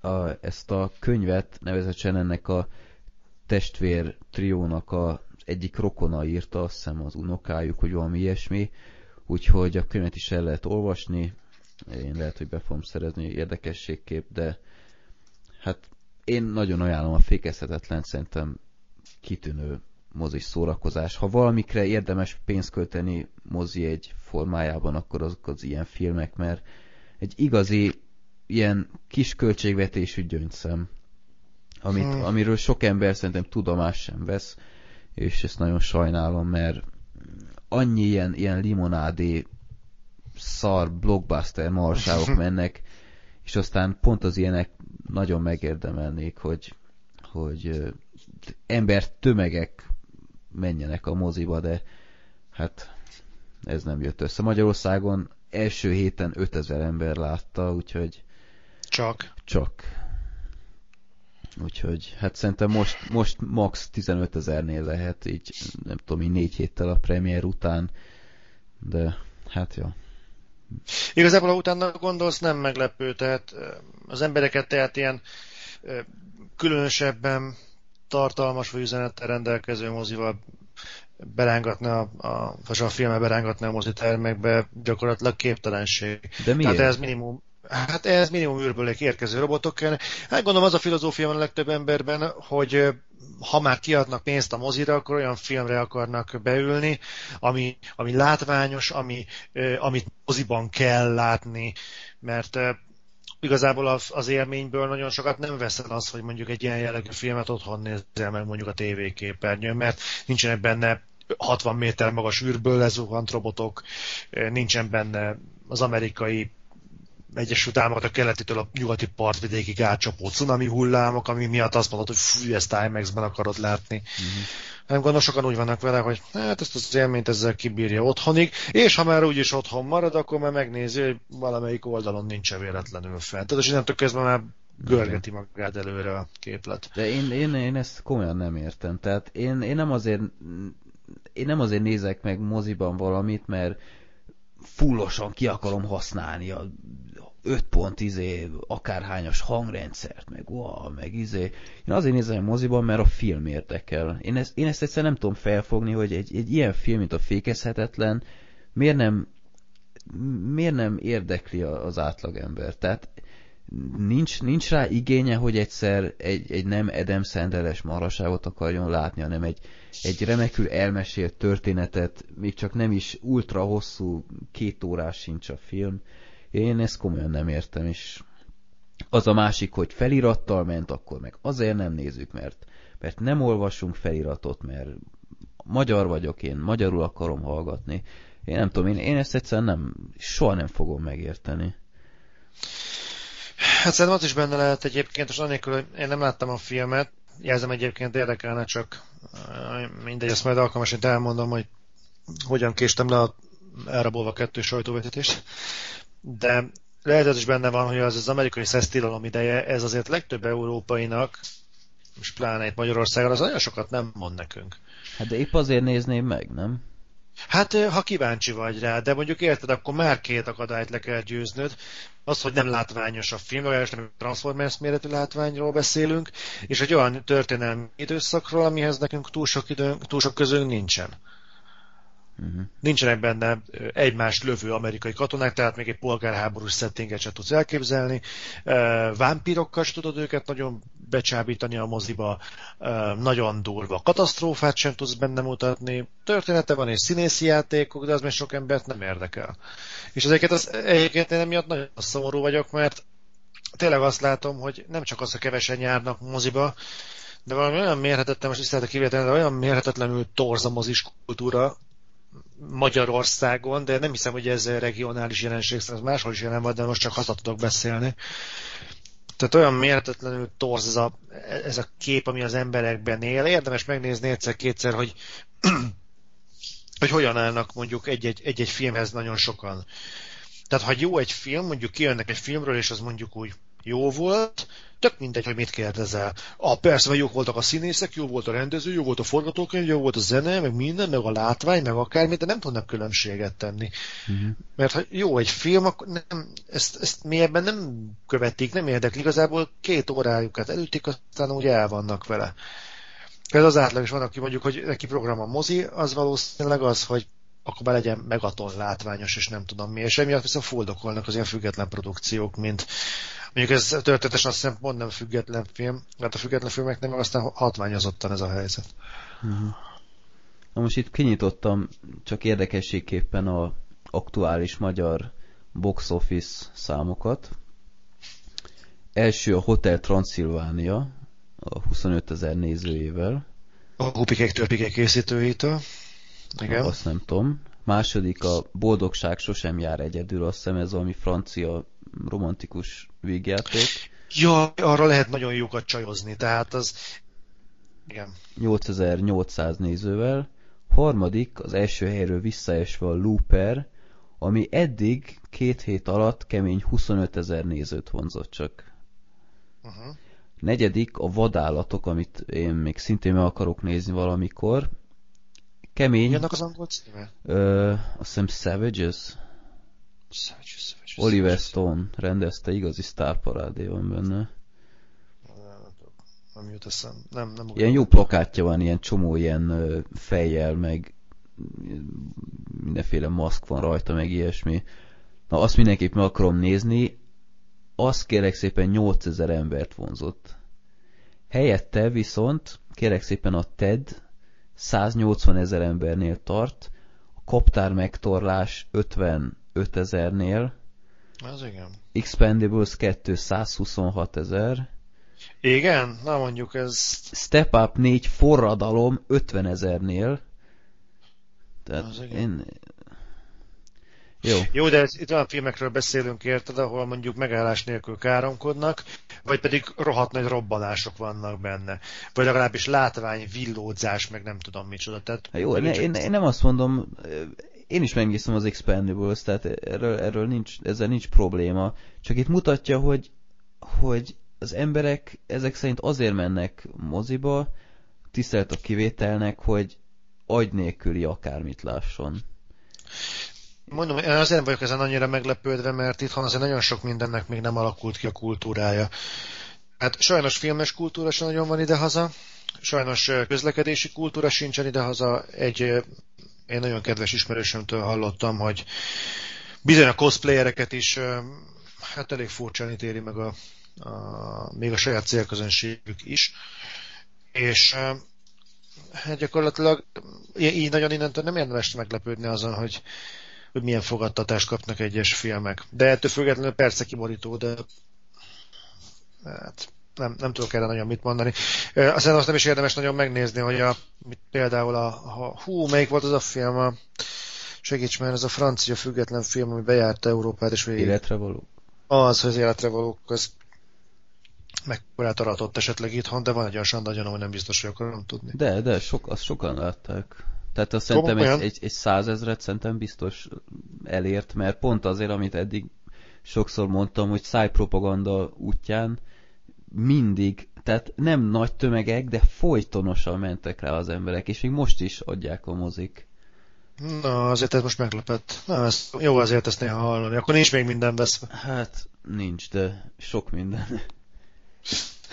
Tehát több mint 10 hónappal a premier után még adják a mozik, azt hiszem ez, ez maximálisan le a kalappal a film előtt, és meg is érdemli minden egyes nézőjét. Azt kell mondanom, és még sokszor fogom is, de szerintem ezzel mindenki egyetért, mert szerintem már nincs ember, aki, aki ezt a podcastet hallgatná, és nem látta szerintem az életre valókat. Nézzétek meg mindenképp. Na, akkor következő film. Következő film a Cabin in the Woods. Háza az erdő mélyén. Nem vadásznak az erdő mélyén? Vagy nem tudom. Vadász. Vadászlak. Vadászlak? Nem, ház az erdő mélyén. Ez az erdő mélyén? Én hallottam, én találkoztam sokféle ilyen megnevezéssel, aztán, na mindegy. Nem, ház az erdő mélyén. Én TK-ból vettem ki, ott, igen, most is né. Ház az erdő mélyén, jó. Ja, vadászlak az erdőben. Na mindegy. De talált meg, tényleg mind a két változatban itt van. Na mindegy. Na mindegy. igen. Ezt már a múltkori adásban is ki akarta tárgyalni a Zoli, mert nagyon-nagyon akart róla beszélni, de mondtam neki, hogy nem, nem, légy színe, izé, még nem jelent meg DVD-n, TK-ból ki akarom venni, várj meg. Úgyhogy ez az a pillanat elérkezett, Zoli, mondd el, légy szíves, miről szól a Cabin in the Woods. Jó, az, jó, azért nem kell um, teljesen hasra a, a, a filmtől, de abban a, abban a szempontból mindenféleképpen egyedülálló, hogy megdolgozza az ember agyát. Tehát, ha szigorúan azt látjuk a filmben, amit, a vász, amit elénk raknak, akkor egy baromság a film. Tehát akkor semmi értelme az egésznek. Ha viszont úgy nézzük a filmet, hogy amit látunk, minden egyes mozzanat az metafora, akkor az egész film egy olyan dimenziót és értelmet nyer, ami után azt mondja az ember, hogy kalaplengetés. Ez igen, ezt így kell csinálni. A, történet nagyjából annyiról szól, tehát mondom, van egy réteg, amit látunk. Igazából egy filmet tár elénk, de a filmnek egy üzenete van, egy nagyon erős üzenete. A történetben egy négy vagy hat fős csapat, tehát közben Chris Hemsworth, akkor annyit kell öt, tudni. Öt vagy hat. 5 vagy 6 fő, mindegy. Annyit kell tudni a filmről, hogy a Cabin in the Woods az húzamosabb ideje dobozban van már. Chris Hemsworth ezt a filmet leforgatták már jóval a Thor előtt, csak kap, dobozban tartották, mert akkor már megvolt a, a Torra a szerződése, és nem akarták moziba küldeni a filmet, mondván, hogy a Tor sikere majd reflektorfénybe helyezi a Chris Hemsworth-ot, és talán nagyobb publicitást fog kapni a Cabin in the Woods is. Ennek hála. Na, és következésképpen a Cabin in the Woods az azt hiszem egy évig, vagy kettőig dobozban volt? Azt hiszem kettő. Úgy elkész. Mm. Igen. És a lényeg az, hogy gyakorlatilag, gyakorlatilag azt látjuk, hogy hogy lehet elmondani, Freddy? Tehát egy tipikus egy... sablonosan felépített ilyen horrorfilm, hogy társaság elmegy az erdőbe, ahol furcsa dolgok történnek, bla bla bla bla bla. Igen, de közben láttunk egy irányítópultot, ahol mintha ezt az egész vezérelnék. Így van. Tehát, hogy menjen, menjenek zombik, de azt is megszavaztatják, és, és nem tudom mi. Egyébként most ezt úgy érdemes tovább mondani, hogyha ezt azért ebben a konszenzusra jutunk, Freddy, te értetted, hogy miről szól a film? Hát én, én most nem tudom, mire gondolsz. Tehát egyfajta tribute szerintem a, a horror sablonoknak. Igen, és egy, és egy mögöttes üzenet. Egy nagyon kemény üzenet. Bocsánat, egy pillanat rátenni a szót, mert én rájöttem erre, tehát először megnéztem, én lehet, hogy öregszem, de azt mondtam, hogy ez egy szar horrorfilm. Nem értették, hogy mi azt akarnak ebből kihozni. Aztán ültem, így néztem, hogy mi van akkor, hogyha ez az egész azért tudatos volt, mit akarhattak ezzel közölni, és az Tehát uh, igazából egy katasztrófát mutatnak be a filmben. Tehát az van, hogy látjuk, hogy ezek az emberek ott vannak, és valamiért, mint egy kísérletet végeznének a filmben jelenlévő embereken. Tehát egyfajta, egyfajta ilyen Truman Show-t képzeljetek el, Igen. ilyen horror környezet. Tehát véresen komoly dolgok történnek, úgy van felépítve, mint a Truman Show, hogy egy, mint egy ilyen Tosan. tévés valóság show lenne, és mindennek valamilyen oka van, hogy miért történik. Igen, és a lényeg az, hogy gyakorlatilag kapjuk azt az infót, nem tudom, spoilerezhetek itt? Igazából elég. Mm, itt ne spoilerez, légy majd az epizód végén. Jó.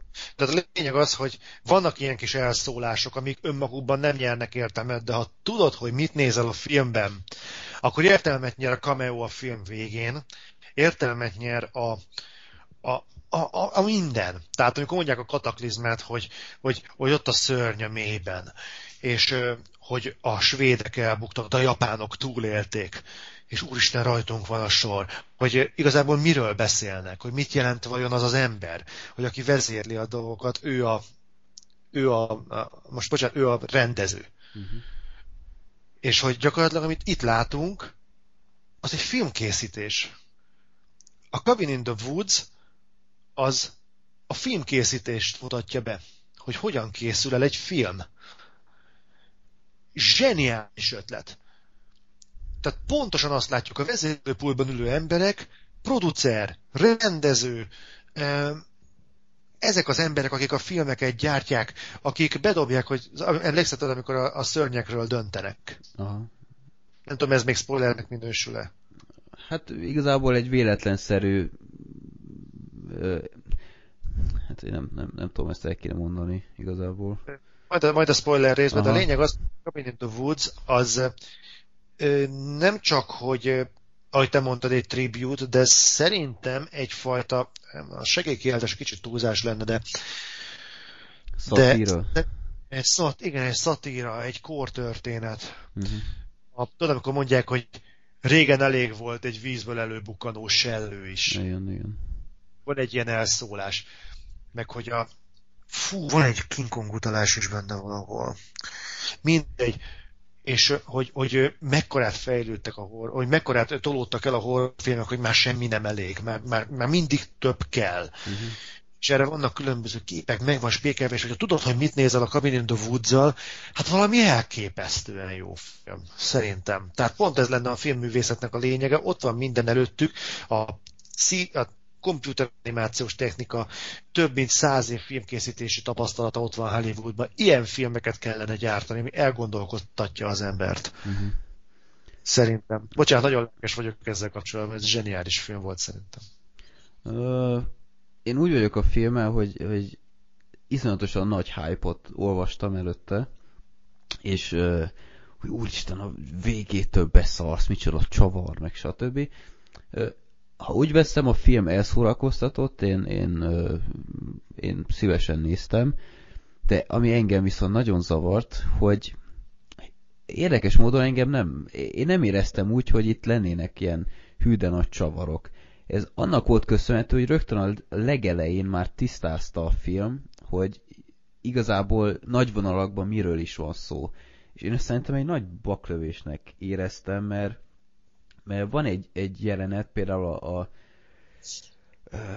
amikor átutaznak oda a, abba a bizonyos házba, akkor van egy olyan jelenet, amikor egy madár így röpköd, és belemegy egy ilyen energia, ilyen láthatatlan energiafalba, és a madár így felrobban. Nem tudom, arra emlékszel? Nos, később van egy, egy kulcsjelenet, amikor a túlélők már egy kezdik észrevenni, hogy igazából mi a fene történik itt, és próbálnának elmenekülni. És ott van egy olyan jelenet, amikor a, a tortalakító fiszka, akinek most semmit eszembe a neve, az próbál egy motocrosszal átugratni. Igen. És, és így, így nézem, hát ez, ez most izgalmas kéne, hogy legyen, nagyon tudom, hogy mi fog történni, mert korábban már elsütöttétek egy, egy hülye jelenettel. És milyen jó lett volna, ha, ha nem tudjuk, hogy mi történik, és onnantól kezdve tudatosult volna az emberben, hogy ez egy megrendezett dolog. Nem, nem lett volna mennyivel nagyobb a, ú, azt a rohadt érzés. Nem, nem, te nem vagy így vele? Tehát ez a folyamatosan párhuzamos ábrázolásmód engem kifejezetten hát nem is azt mondom, hogy untatott, de elvett tőlem valamit, ami később még sokkal nagyobbat üthetett volna. Mert, mert hiába van a végén egy, egy én, én nem azt mondom, hogy óriási nagy csavar, mert azt is ki lehetett következtetni egyébként fontos ábrázolásokkal, ilyen, ilyen utalásokkal. Én nagyjából összeraktam, hogy mire megy ki az egész, de nem tudom, én nagyon sajnáltam azt, hogy, hogy az elejétől kezdve mutatta a, az igazi sztorit. Én nem értettem az igazi sztorit. Tehát nekem a végén kellett összerakni, mondom, hogy lehet, hogy öregszem, de nekem menet közben nem, nem, nem esett, nem volt ennyire egyértelmű, hogy mit akar kommunikálni felém ez a film. Uh-huh.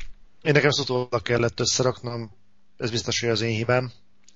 Nem, én, én egyébként ezt a film dolg, filmkészítés, filmkészítéses szimbolikát viszont én, én így nem érzékeltem. Tehát igazából most sem mondod, van benne valami, de én nem tudom, Mert... ettől, még, ettől még nem dobna nagyot a filmen szerintem.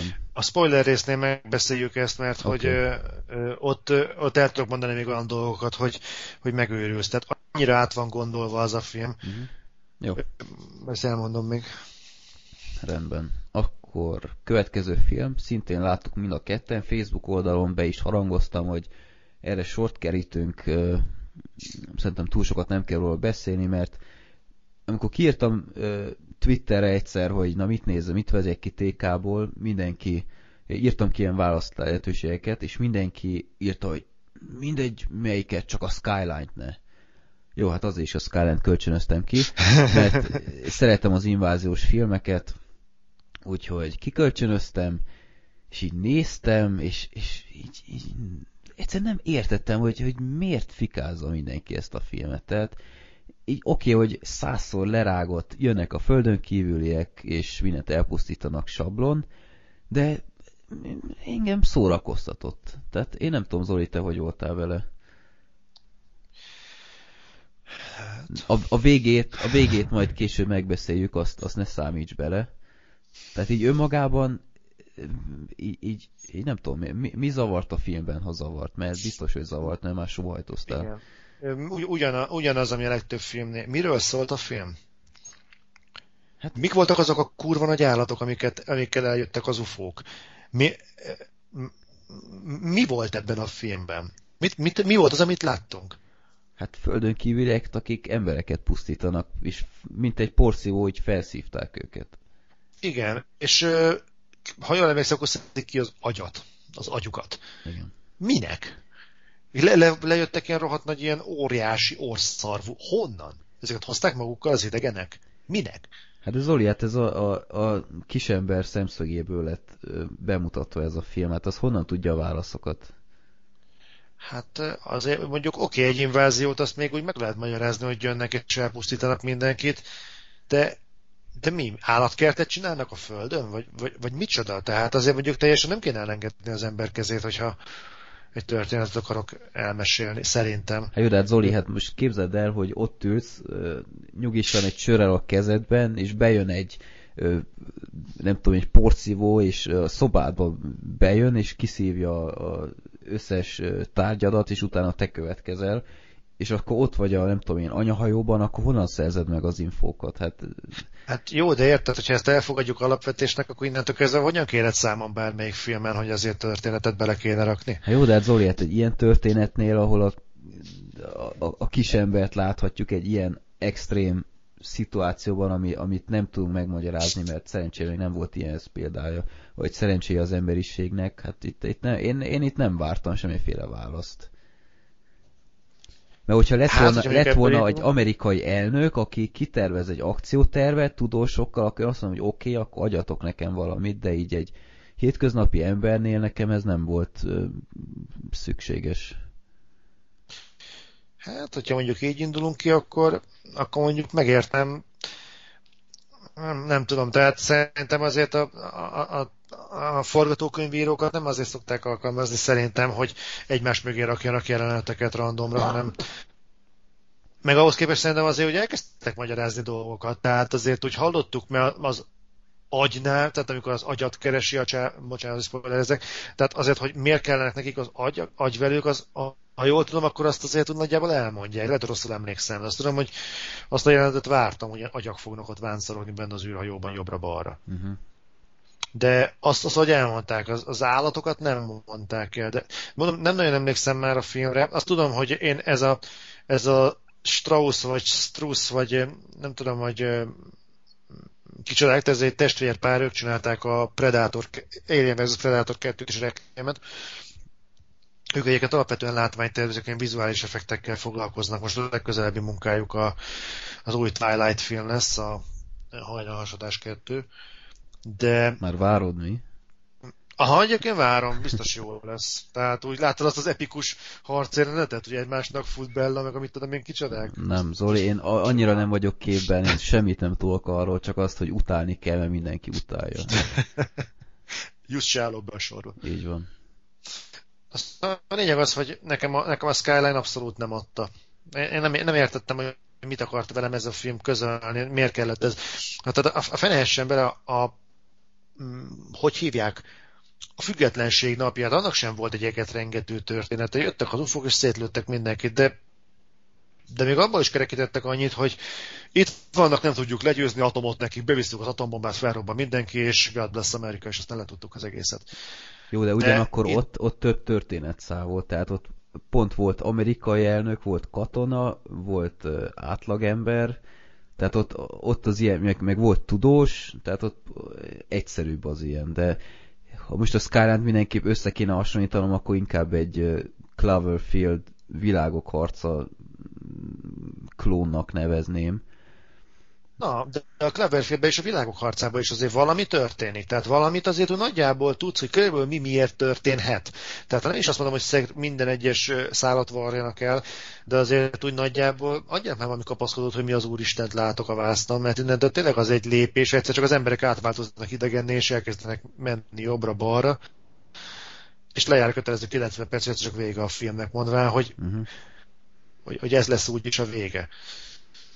Hm. Tehát nem tudom, szerintem azért kell, hogy valami, valami alapja vagy háttere legyen ezeknek a filmeknek, és nekem hiányzott a Skyline-ból a történet, ami összefogja azt, amit látok hm. Hát jó. Jó, hát nem, nem egy uh, inváziós film mérföldkő, azért azt nem mondanám, de én egész jól elszórakoztam vele, és mindenképp ki kell emelni ezzel, szerintem te is egyetértesz, a, a, a vizuális effektek azért ahhoz képest, Igen. hogy egy, egy ilyen kis költségvetésű, és ez, ez, ez már tényleg független film volt, ahhoz Igen. képest az effektek olyanok voltak, hogy beszartok, tehát így... Igen, az tény. Az, az, az egyszerűen elképő. Ilyet, ilyen független filmnél szerintem még nem láttatok. Úgyhogy, hát én, én azt mondom, hogy ajánlom a filmet, e, csak a végét, én nem tudom, én kapcsoljátok ki 5 perce hamarabb, mert a vége az annyira, annyira rossz volt, hogy így néztük, hogy ez, ez, nem lehet, ez tényleg láttuk itt az előbb, hát ez, ez borzasztó volt, hogy nem tudom, emlékszel a végére? Ö, a piros agyra? Igen. Akkor emlékszem. Ennyi, ennyire, de ott már nekem nagyon elegem volt abból, hogy Aha. az fontosnak tartják kiemelni, hogy melyik agyvelő az, amelyiket keresi. Igen. De, vagy semmi mást egyébként nem tartottak fontosnak kiemelni, mindegy, tehát nekem ez, ez már sok volt. Aha. Annyira várom már, hogy összeüljünk egyszer filmet nézni végre így együtt. Tehát egy nappal, és akkor on the fly, vég a filmnek leülünk, megdomáljuk, pattintunk egy-két-három sört, és megbeszéljük, hogy mit láttunk. Lesz erre, lesz erre, lesz erre sor, tehát kerítünk erre sort, mert nem tudom, 25. epizódot mondtam esetleg, hogy jubileumként. Addig nem várjon már, hát az még 7 hónap. Akkor jövő héttől hetente lesznek új adások, kedves hallgatók. Na nem, de majd van egy olyan film, ami ezt itt most elárulom, ezt még soha senkinek nem mondtam el. Van egy olyan film a tarsajomban, amit direkt arra tartogatok, hogyha lesz itt egy társaság, akkor rögzítünk hozzá egy audio kommentárt, és meg lehet majd hallgatni utólag. Mert ha van egy olyan film, ami, ami erre van kitalálva, hogy, hogy kifikázzuk non-stop, az akkor a Anetka produkciójában készült Holnap történt. Nem tudom, ismered Zoli? Megnéztem Petinek a... Igen, én, én nekem a, akkor megvolt ez a terv, amikor még azt tudtam, hogy a Doncsó Petit isszák vagy eszik, de uh, én még meg sem néztem a Petinek azt a videóját, a holnap történtet, mert nem akarom, hogy akármilyen mértékben befolyásoljon. Úgyhogy erre sort kerítünk egyszer. Jó, Zoli, meghívlak egy holnap történt nézésre. Olyan jó, vagy valami jó filmet nincs? Nem, nekem 500-szor megvan DVD-n a holnap történt. Ha esetleg ja, valamelyikkel vagy történne, akkor, akkor mindig legyen egy csere példány. Értem. Alig várom. Köszönöm. Köszönöm. Szívesen. Köszönöm. Na, és akkor azt hiszem van egy démoni dobozod. Így van. Előtte megkérdezném, Zoli, mikor ültél be utoljára horrorfilmbe moziban? Horrorfilmre moziba? Hú, kaphatok gondolkodási időt? Kaphatsz. Én addig elmondom, hogy nálam mikor volt. Ezt kérem szépen, kikerestem a... Én gyűjtöm a mozi jegyeket. Ö, én kikerestem, hogy mikor volt, ez nem tudtam rá emlékezni. És ha nem vesszük bele a Sikoly négyet, meg a Piranya filmeket, mert azt nem sorolnám így teljesen a horrorfilmek, ez inkább ilyen horror vígjátékhoz, akkor az nálam a tébolyultak voltak kereken két évvel ezelőtt. Na megvan. Júliusban voltam utoljára a Chernobyl Diaries-en, uh-huh. de nem tudom, a kaptár megtorlás ide számít? Mm, szerintem nem. Szerintem sem. Chernobyl Diaries. Aha. Jó, hát akkor nálad ö, nem is volt olyan rég. Én, én egyszerűen nem tudtam visszagondolni, hogy, hogy ennyire kimentek a divatból a horrorfilmek, vagy, vagy én nem tudom, mi történt, mert korábban azért adták őket rendesen, most meg már csak ezeket a Paranormal Activity klónokat nyomatják ezerrel. Úgyhogy... Hát, hallottad, hogy az újat IMAX-be küldik? Komolyan? Aha. Hát az nagy élvezet lesz. Főleg olyan jegyárnál. Ja, ja, ja. Ah. Hát valamivel, valamivel meg kell oldani a tartalmat. Na jó, nem kezdek megint bele egy paranormal shitstormba, úgyhogy nem, nem, nem fűzök hozzá további kommentárt. Úgyhogy nagy örömmel oh, elnézést. Nagy örömmel vártam a Deep Possession, magyarul Démoni Doboz című filmet. Nem tudom, teljesen lehangoló ez a magyar cím. Miről is szól ez a, az alkotás? Nevezetesen egy kislány egy bolhapiacon talál egy dobozt, egy nagyon kis hangulatos, díszes dobozocskát, ami kb. akkora, mint egy cipős doboz, és ez a doboz így, így elkezd hozzá suttogni, meg, meg mindenféle fura dolog történik, és folyamatosan megváltozik a kislánynak a karaktere, beteg lesz, nem tudom, ilyen undok lesz a családjával szemben, mindenféle megmagyarázatlan dolog történik, mindenféle bogarak röpködnek a házban, meg stb. És elsősorban én azt hittem, hogy ilyen házhorror lesz az egész, hogy így a házat babonázza meg ez a doboz, és nem a kislányt, de hát végül nem egy ilyen házhorror lett, mint például nem tudom én a Amityville horror, vagy hasonlók. Úgyhogy egyre jobban, ahogy haladt a film, megállapította magamban, hogy ez kérem szépen egy ördögűző klón, de a jobbik fajtából. Tehát ebből láttunk jóval rosszabbakat is. Nevezetesen ez a démoni doboz, ez egy ö, zsidó úristen, mi a Dibik, Dibik box, vagy Yidik box, nem tudom, valami, valami létező ö, fenoménról van szó, hogy ez tényleg létezik a, a zsidó körökben, ez a doboz, hogy ez valami spirit, nem tudom mi, mi a spirit magyar, mindenféle, hát egy démon, igazából nevezhetjük annak, ezeket bezárja és nem engedik ki onnan, és ha valaki kinyitja, akkor hajlamos beleszállni másnak a testébe. Mindegy, igazából tényleg rengeteg a párhuzam az ördögűzővel, ez nagyon világos, nekem főleg az volt, mert nem is olyan rég láttam újra az ördögűzőt, nem tudom, hanyatszóra, ezt is nem említettem volna a kérdéseknél, de ugyanazokon a lépéseken megy át az egész, hogy kiviszik orvoshoz, az orvosok egyre tanácstalanabbak, aztán ö, ráeszmélnek, hogy ez mi lehet, aztán keresnek ö, papot, jelen esetben egy rabbit, ott is ö, mindenféle probléma van, hogy hát ez szabad, vagy tudjuk-e ezt egyáltalán, stb. Hm. Ö, vannak benne eléggé hátborzongató jelenetek, tehát megijeszteni nem ijesztett meg, de voltak olyan részek, ahol kifejezetten libabőrös lettem. Hozzátartozik ehhez az is, hogy azért nagyon hálással adott gyerekekkel horrorfilmet csinálni, mert igazából semmi nem kell hozzá, csak lefésülni a kislány haját, így az arcába, valamiféle jelen esetben gumicsizmát vett fel hozzá egy ilyen Halloween-szerű dolgot, és ahogy csak ott állt, akkor az ember hűha, így, így, így nézett. De nem volt rossz, de, de én azt mondom, hogy, hogy azért egy ördögüzőhez képest teljesen más kategória. Én már annak is nagyon örültem, hogy egyáltalán ilyet láthatok újra mozikban, úgyhogy talán egy kicsit elfogult vagyok vele szemben. A Vox eléggé leúzta az aktuális számában, azt hiszem 40%-ot adott, én azért ennyire nem láttam rossznak, de szerintem tegyetek vele egy próbát, ha nem is moziban, esetleg később TK-ban, bár úgyse használ senki tékát, úgyhogy ha letöltitek, akkor nem bánjátok meg szerintem. Na, majd teszek vele egy próbát.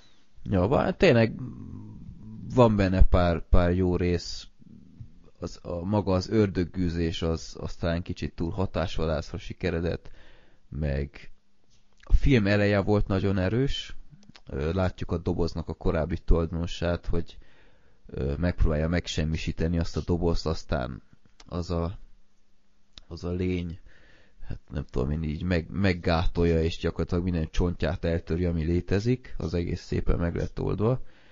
És van egy olyan jelenet, ahol a lányt ilyen CT-re küldik, mert nem tudják megmagyarázni az orvosok, hogy mi baja van, és akkor ott látjuk a, a lánynak a testét, és utána a testen belül láthatjuk azt a lényt. Hát azért az, az nem volt semmi, az, az jól nézett ki, de én hm. szerintem, szerintem nem fog megbánni Zoli, ha megnézed. Egy Gorefestet, Gorefest beszámolót megérdemel. Gorefest nem teszünk mozifilmet, de saját szórakozás mindenképpen megnézem meg. Mi Gorefestben nem adtok mozifilmet? Nem. És ha DVD-n jelenik meg? Ha DVD-n jelenik meg, akkor bekerülhet, de mozifilmet nem. Hogyha moziban, mozis film, és úgy gondoljuk, hogy beszámolóra alkalmas, akkor az megy az Otherworld-be. Uh-huh. Jó, Azért tegyük bele egy próbát. Jó, jó rendben. Akkor utolsó film, ez a, a te filmed lesz, Zoli, mert én uh-huh. erről a filmről semmit nem tudok, nem is hallottam még soha. Úgyhogy nem bánod, én most kinyitom a sörömet, mert eddig itt állt meg. Semmi gond, én is cserélnék veled, egészségedre. Egész. Um, na a lényeg az, hogy idén októberben van egy éve, hogy elhunyt az informatikai világ egyik, hát bátran mondhatjuk, hogy géniusza, Steve Jobs és ennek, eredmény, ennek örömére elővettem nagyon, kedvenc, nagyon kedves filmet, a Számító embereket, Pirates of the Silicon Valley. Aki nem ismerné ezt a filmet, ez igazából nem is nagyon csoda, ez egy 99-es tévéfilm volt, amit hát a sikere okán kiadtak DVD-n. Ez gyak, gyakorlatilag az Apple, illetve a Microsoft születését mutatja be. Hogy mhm. honnan indult ez a két ember, Steve Jobs és Bill Gates, hogyan futott össze a kettőknek az útja, és hogyan vált az Apple azzá, ami, és a Microsoft azzá, ami. Egy rendkívül érdekes, és nem, nem dokumentumfilm, hanem egy rendes játékfilm. Noah Wiley nagyon jót játszik. Tehát hihetetlen jól alakítja Steve Jobsot, tehát aki én olvastam a, a Jeffs élet, életéről szóló könyvet, illetve hát az is különböző illusztrációkkal, helyenként meglepően jól el volt találva, és a temperamentumát nagyon jól átvette. A, a, filmet, és, a filmet nézve, illetve hogyha ö, olvastad ezt a könyvet, teljesen elhiszed, hogy ilyen volt ez az ember. Uh-huh. Ö, és egyébként meg nem foglal állást egyikben sem. Tehát a filmnek a mottója, ez a, ami a film, ami egyébként magában a történetben is elhangzik, hogy a jó művész máshol nagyszerű meglop. És gyakorlatilag erre épült mind a két vállalat. Uh-huh. Hogy míg az Apple ellopott egy találmányt a Xerox-tól, addig a Microsoft ellopta ugyanezt a tudást az Apple-től. És hogy hogyan volt az összeugrás, de, de egy rendkívül érdekes, pergős, eh, nagyon jó arányokat tart a film, és ami a legjobb, hogy maximálisan laikusoknak készült. Nem mélyed el a technikai részletekben, az embereket akarja bemutatni, és ezt a világot, és hihetetlen csúnya szóval éve, feeling van a filmben. Uh-huh. Tehát átérzed a hippi mozgalmat, átérzed, hogy ezek az emberek karakterükben miben különböztek, de miben voltak. Ugyanolyanok, nem csak abban, mint a kettő szemüveges volt, hanem hogy mennyire imádták azt, amit csinálnak, és mégis ugyanannak az éremnek mennyire a két oldala. Uh-huh. Tehát egy, szerintem egy rendkívül ezt rendkívül szót nagyon sokszor használ, rendkívül sokszor. Mm. Nem tudom, tehát az, az az igazság, hogy kevés film volt olyan komoly hatással, mint a számító emberek. És nem csak a, nem a témája okán elsősorban, hanem hogy egy ennyire érzékeny témát, mert azért Hát, ami az Apple körül megy, az most már lassan nyugodtan vezhetjük bálványimádásnak. Uh-huh. Tehát egy ilyen témába belenyúlni azért masszív, és mondjuk pro-kontra, mindegy, szóval egy elég vaknás terület, példaértékűen oldotta meg a számító emberek. És ez mikori film? Ez egy 99-es tévéfilm. Noah Wiley, illetve Anthony Michael Hall játszik benne. utóbbi játsza Bill Gates, tehát Anthony Michael Hall a második Batman filmben játszott egy kisebb mellékszerepet. És ez meddig követi el a pályafutásokat? Tehát Windows 95-ig? Vagy? Nem, nem, nem, nem. Hát ez gyakorlatilag addig, amíg a kapcsolat elmérgesedett. Hát egy nagyon-nagyon kis lépés elég, ugye azt tudni kell, hogy Steve Jobs-ot ugye kirúgták az Apple-től. Ekkor alapított, ekkor vett részt végül a Pixarnak a fel lendítésében, az ő mhm. regnálása mm-hmm. alatt született meg a Toy Story, meg nagyon sok Pixar film, és van egy nagyon-nagyon enyhe utalás 97-ben, amikor visszament az Apple-höz, és igazából ezzel zárul a film. Uh-huh. De addig gyakorlatilag végigkíséri, nem megy bele a részletekbe, pont annyit enged bele, amennyi úgy nagyjából érdekelheti az embert, aki a téma iránt fogékony, és kíváncsi rá, és nem csak arra kíván, annyit akar látni ebben a kézből, hogy hű, iPhone, mi egy centivel nagyobb lett az új, hanem tényleg úgy szeretné látni, hogy mi volt a háttérben. Uh-huh. Annak, annak szerintem maximálisan megéri. Nem hosszú a film, szerintem másfél óra lehet legfeljebb, de úgy elrepül, mintha nem is lett volna. Fantasztikusan jó. Uh-huh. És mondom, én a Noah Wiley-tól ilyen jó alakítást de nem láttam és a hol is nagyon jó benne. Jók a színészek, jó az egész. Most magam ellen beszélek, mert pont, pont azt fikázom, hogy jó film, tehát jók a színészek, nagyon jó a történet, jó minden, tehát, de ez tényleg nagyon el van találva. Uh-huh. Paradox módon egyébként ilyen, ilyen konstelláció, amikor minden együttel, az ilyen kvázi független filmeknél gyakran fordul elő, mint a triplás nagy költségvetés produkcióknál. Uh-huh. Legalábbis ahogy én látom. Uh-huh. Jó, megnézem épp IMDb-n hol áll érdekességképpen. Uh-huh. Pirate 7,1. 7,1, aha. Az jó, az egy tévéfilmhez képest. Uh-huh. Hú, hát ez nagyon jó, és az a legrosszabb, hasonlít hogy Bill gates elég rendesen ez a... Várjál, melyik, Mhm. melyik a Bill Gates? A, a, a, hátul van. komolyan? Azt hittem az első. Nem. Nem. Aha. Ja. Jó. Hát az a Bill az a nagy tárcsa szemüvege az elég jellegzetes. Ja, aha, most látom, hogy inkább ilyen kerek van az elsőnek, aha. Ja igen, ez a tipikus pedofil szemüveg, ami ott hátul van. Igen. Igen. Múltkor láttam egy, egy ilyen embert a buszon, ezt most gyorsan elmesélem, így annyira ö, ilyen tréningatjába volt, kilógott a, a hasa egy kicsit, ilyen, ilyen ö, most nem látjátok éppen milyen szemüveget, ilyen felső összekötő ilyen szemüvege van, tehát egy ilyen darab így összeköti a lencséket felül is, és hozzá ilyen porosta, és ilyen fura nézése volt, és így néztem a fickót a buszon, és így gondolkodtam, hogyha valaha is rendeznék egy ilyen drámát, ami pedofilokkal, pedofilokról szól, akkor ővé lenne a főszerep, mert, mert ilyen, ilyen sablon pedofil kinézete volt a fickónak, úgyhogy nem tudom, olyan fura volt. Hűha, na jó, ö, ö, nagyon elkalandoztunk. Eszembe jutott egy film, amiről meg mindenképpen beszélnünk kéne a 19. filmbarátoknál, ezt most muszáj felírnom. Majd, majd akkor bedobom. Oké. Okay. Na most kicsit félek, hogy milyen film lesz az. Nem pedofil. Jó, akkor megnyugodtam.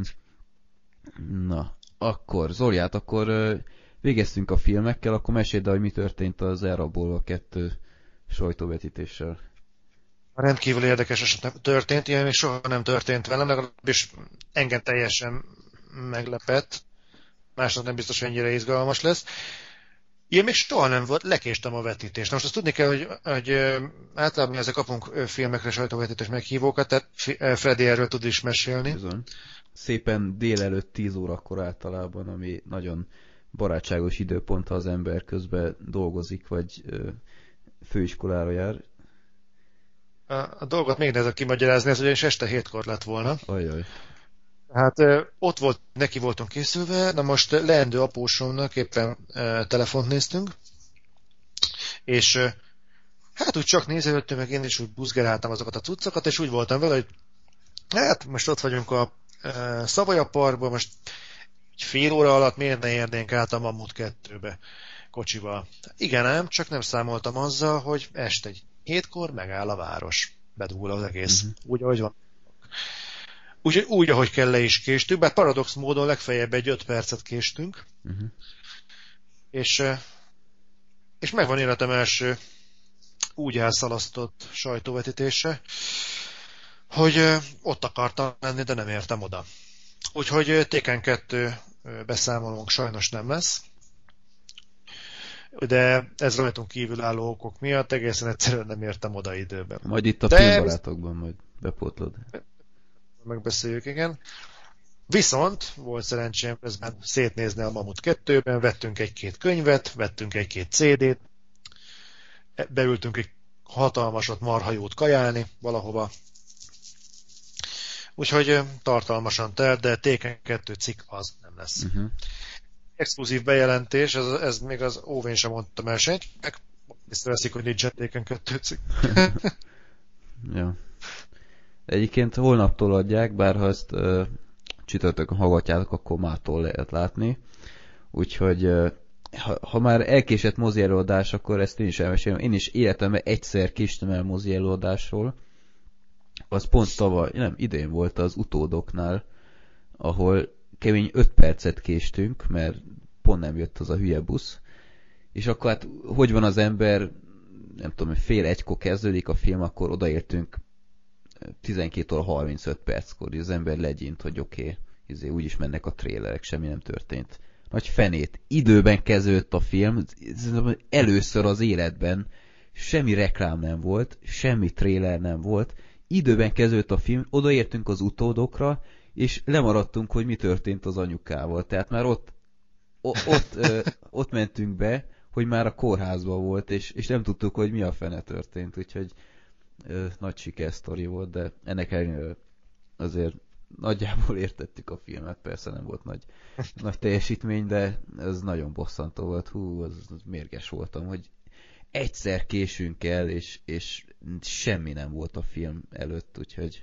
Csak pont, pont pontos a mozigépész. Hát én nem, én, én ilyet nem is láttam utána. Pont, pont a Loopert néztük vasárnap Corvinban, és öt perccel a, a elvileg kiírt kezdő időpont után még, még a reklámok sem kezdődtek el. Tehát effektív ott ültünk a, a kivilágított teremben.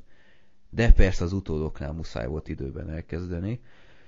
De akkor már hadd meséljek egy másik anekdótát is. Hasonló happy end zárul, ha minden igaz. Kérlek szépen, Zoli, te nem láttad a... Ja, te, ja, te láttad a amerikai Peter igen. Új, új részét, aha. Ja, igen, ki is beszéltük. No, kérem szépen, nekem annyira tetszett az a film, hogy megrendeltem Blu-ray-en, én hülye ember, mert még vásárolok dolgokat. Megvettem, ma, múlt héten egy elég nagyobb rendelés volt, mindegy, nem az a lényeg, hogy csak azért mondom el, hogy nem kezdtem el ott kibontani a, a boltban, mert volt egy pár darab. Úgyhogy ma reggel kibontom a, a Blu-ray-eket, és kérlek szépen az amerikai pitébe effektíve semmi nem volt benne. Tehát nem volt benne a Blu-ray lemez. A, ami igen. egy 5000 forintos árnál azt hiszem azért elég bosszantó dolog. De volt egy szép borítód, most mit akarsz? Hát igen, az 5000 tuti, hogy megér. Aztán fogtam magam, és az express.hu oldalon, tehát Express nem a, a Express, mint az újság.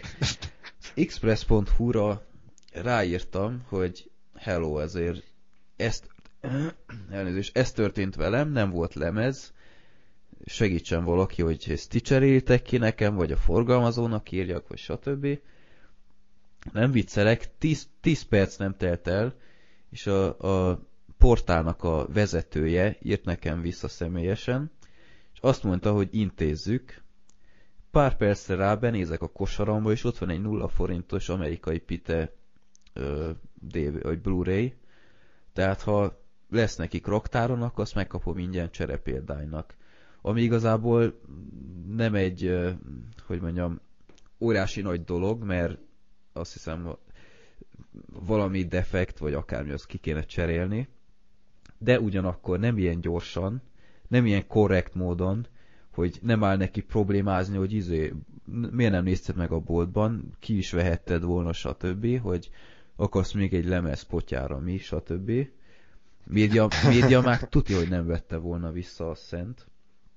Úgyhogy ö, nagy köszönet és, és gratula az express.hu-nak, hogy ilyen korrekt módon viselkedett ez ügyben, mert jó, hát nyilván látta, hogy azért nem két rendelésem volt ott, de akkor is, szóval le a kalappal előttük.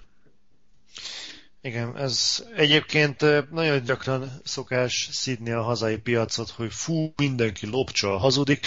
Ahogy teszem, mondjuk tényleg vannak lesújtó jelenségek, de múltkor én is belefutottam egy érdekes dologba, más témában, tehát még könyvesboltban mentünk be, és előtte vásároltunk a mennyasszonyommal. Ez a, egész itt a volt, a Libriben mentünk. Uh-huh. És keresgéltünk könyveket, szétnéztünk a skifi részlegem, a krimi részlegem, meg mit tudom én, tettünk, vettünk, átlapozgattunk könyveket. A lényeg az, hogy kimentünk, elmentünk a moziba, beültünk, éppen a Lupert néztük meg, uh-huh. jövünk ki, megyünk a parkolóba a kocsihoz, és akkor veszem észre, hogy te figyelj, már nincsen nálunk a csomag, amit vettünk még a nap elején. És gondolkodom, mikor volt utoljára nálam.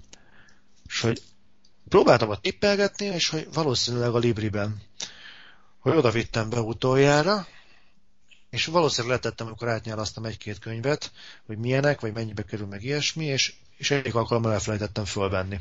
Ben maradt. És ott szentségeltünk, mert volt benne azért egy, egy apróság, az, ami nem, nem sok, de így önmagában az elég drága, de két-három ezer forintos értékről beszélünk. Uh-huh. Nem azt mondom, hogy belehal az ember, hogyha nincsen meg, de az basszus mégis két-három ezer forint, persze. És folyamatosan ott motoszkált bennem napközben, hogy a városnak a túlsó végében dolgozok, és most mondom, hogy két-három ezer forintért most átszervezem az egész napon, és induljak az ellenkező irányba, és akkor közben meg, amikor az úgy döntöttem, hogy nem, akkor még folyamatosan bennem volt a tüske, hogy a rohadt életben csak ott van bent, és nem fogják megvédni. Most már tök mindegy. Uh-huh. És mentünk ma, mentünk volna a, a Téken 2 sajtóvetetésre, és ha már úgyis ott vagyunk a mamutban, akkor nézzünk be, hogy megőrizték -e. És nem fogod elhinni, két hét után megőrizték. ott volt benne náluk raktáron. Hm. Fogták, felmarkolták, kiadták, és hogy megvan. Köpni nyelni nem tudtunk a mennyasszonyommal. Hm. A slarral. Úgyhogy ott voltunk, kijöttünk, és ez a, azért vannak még csodák. Nagyon. Úgyhogy, úgyhogy ezért, ez, ezért egy nagyon jó érzés volt. Hát de miért nem telefonáltál Zoli előtte? Hát de, és mit csinálják? Tehát, hogy megvan még? Jó, mert nincs módom most oda menni, úgyhogy... Hát jó, de hát ha tudod, akkor, akkor még mindig tudod, hogy megéri oda menni, mint hogy bosszantson téged. Na ez nem jutott eszembe. De bevallom férfiasan ez nem jutott eszembe. Ez a bosszankodni könnyebb, mint tenni valamit ellene. Aha. De mindegy, ez a lényegen annyit nem változtat. Ettől függetlenül senkit nem buzdítanék arra, hogy ebből csináljon rendszert a Libriben, hogy megőrzésre két hétre leadjon neki mindenféle szírszart. Uh-huh. De, de azért, azért ez a sommás dolog, hogy itthon minden szar, meg itthon nincsenek korrekt emberek, cáfolnom kell, vannak személyes tapasztalat. Ezt is meg kell mondani akkor, amikor mindenki hőbörög. Nagyon. Vagy akár, most említhetnék egy harmadik példát, hogy nem tudom, hallottad de hogy most uh, kijön Blu-ray-en a, a James Bond sorozat.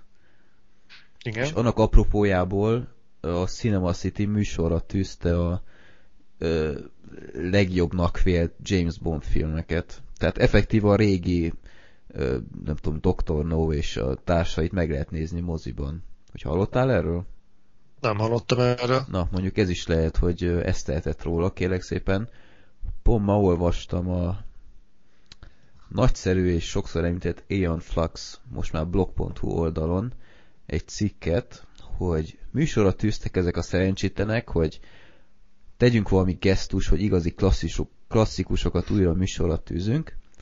Kérek szépen, a legnézettebb film a Kém, aki szeretett engem volt 143 nézővel, de volt olyan is, amire csak 94-en ültek be. Tehát mindig szidják a mozikat, hogy, hogy semmiféle hajlandóságok nem mutatnak, hogy, hogy valamiféle gesztust tegyenek a néző felé. Mondjuk ebben a Cinema City pont az élen áll, hogy semmiféle kedvezménykártyájuk vagy ilyesmiük nincs, tehát azért Cinema City-ről megvan a véleményem. Hát egyeduralkodók a piacon most hova? E, igen, de ennek ellenére, tehát na mindegy, szóval nekem nem szimpatikus a Cinema City, de ez az akció mondjuk pont nem volt rossz. Hát nem igaz, mennyit befölkedte a hülye sörtől.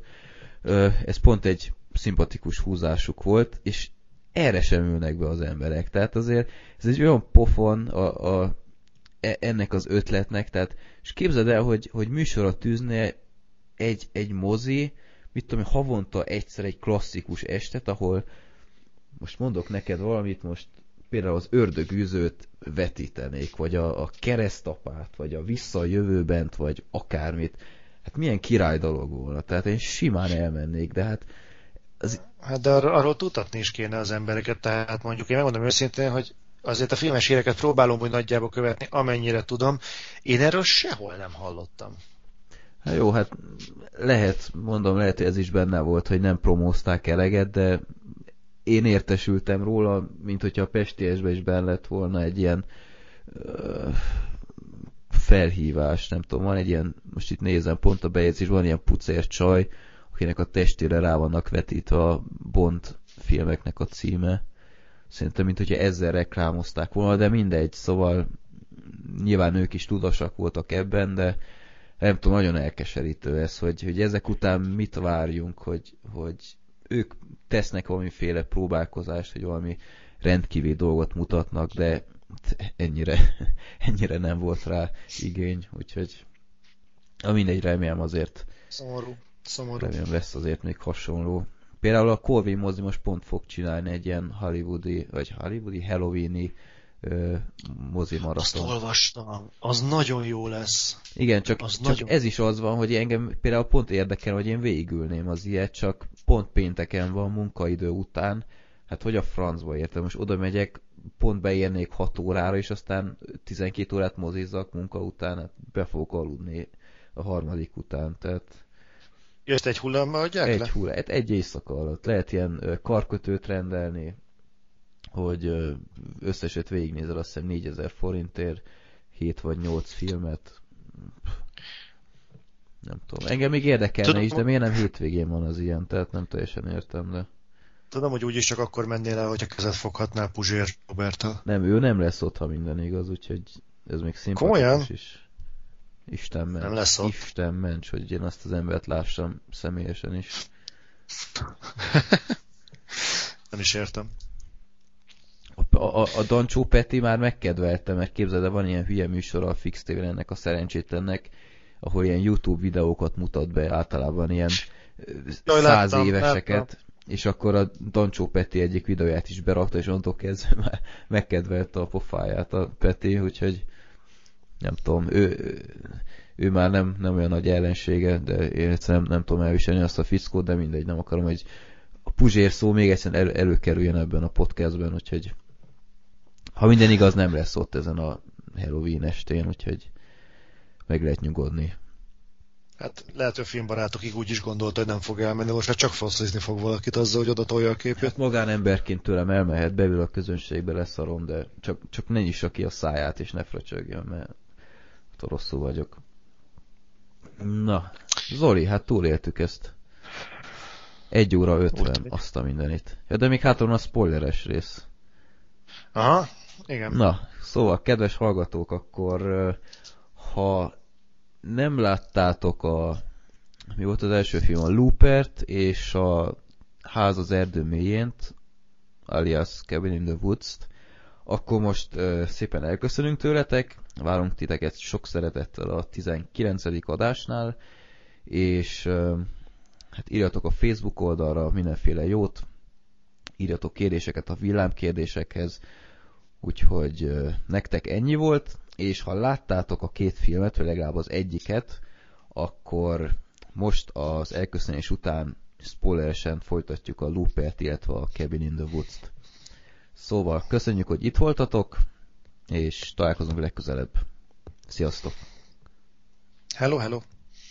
Na szóval, akkor spoileres részletezés. Akkor kezdjük szerintem megint a Looperrel. Zoli, mi volt az, amit mindenképp még el akartál mondani? Gondolom a hát kölyökkel kapcsolatos.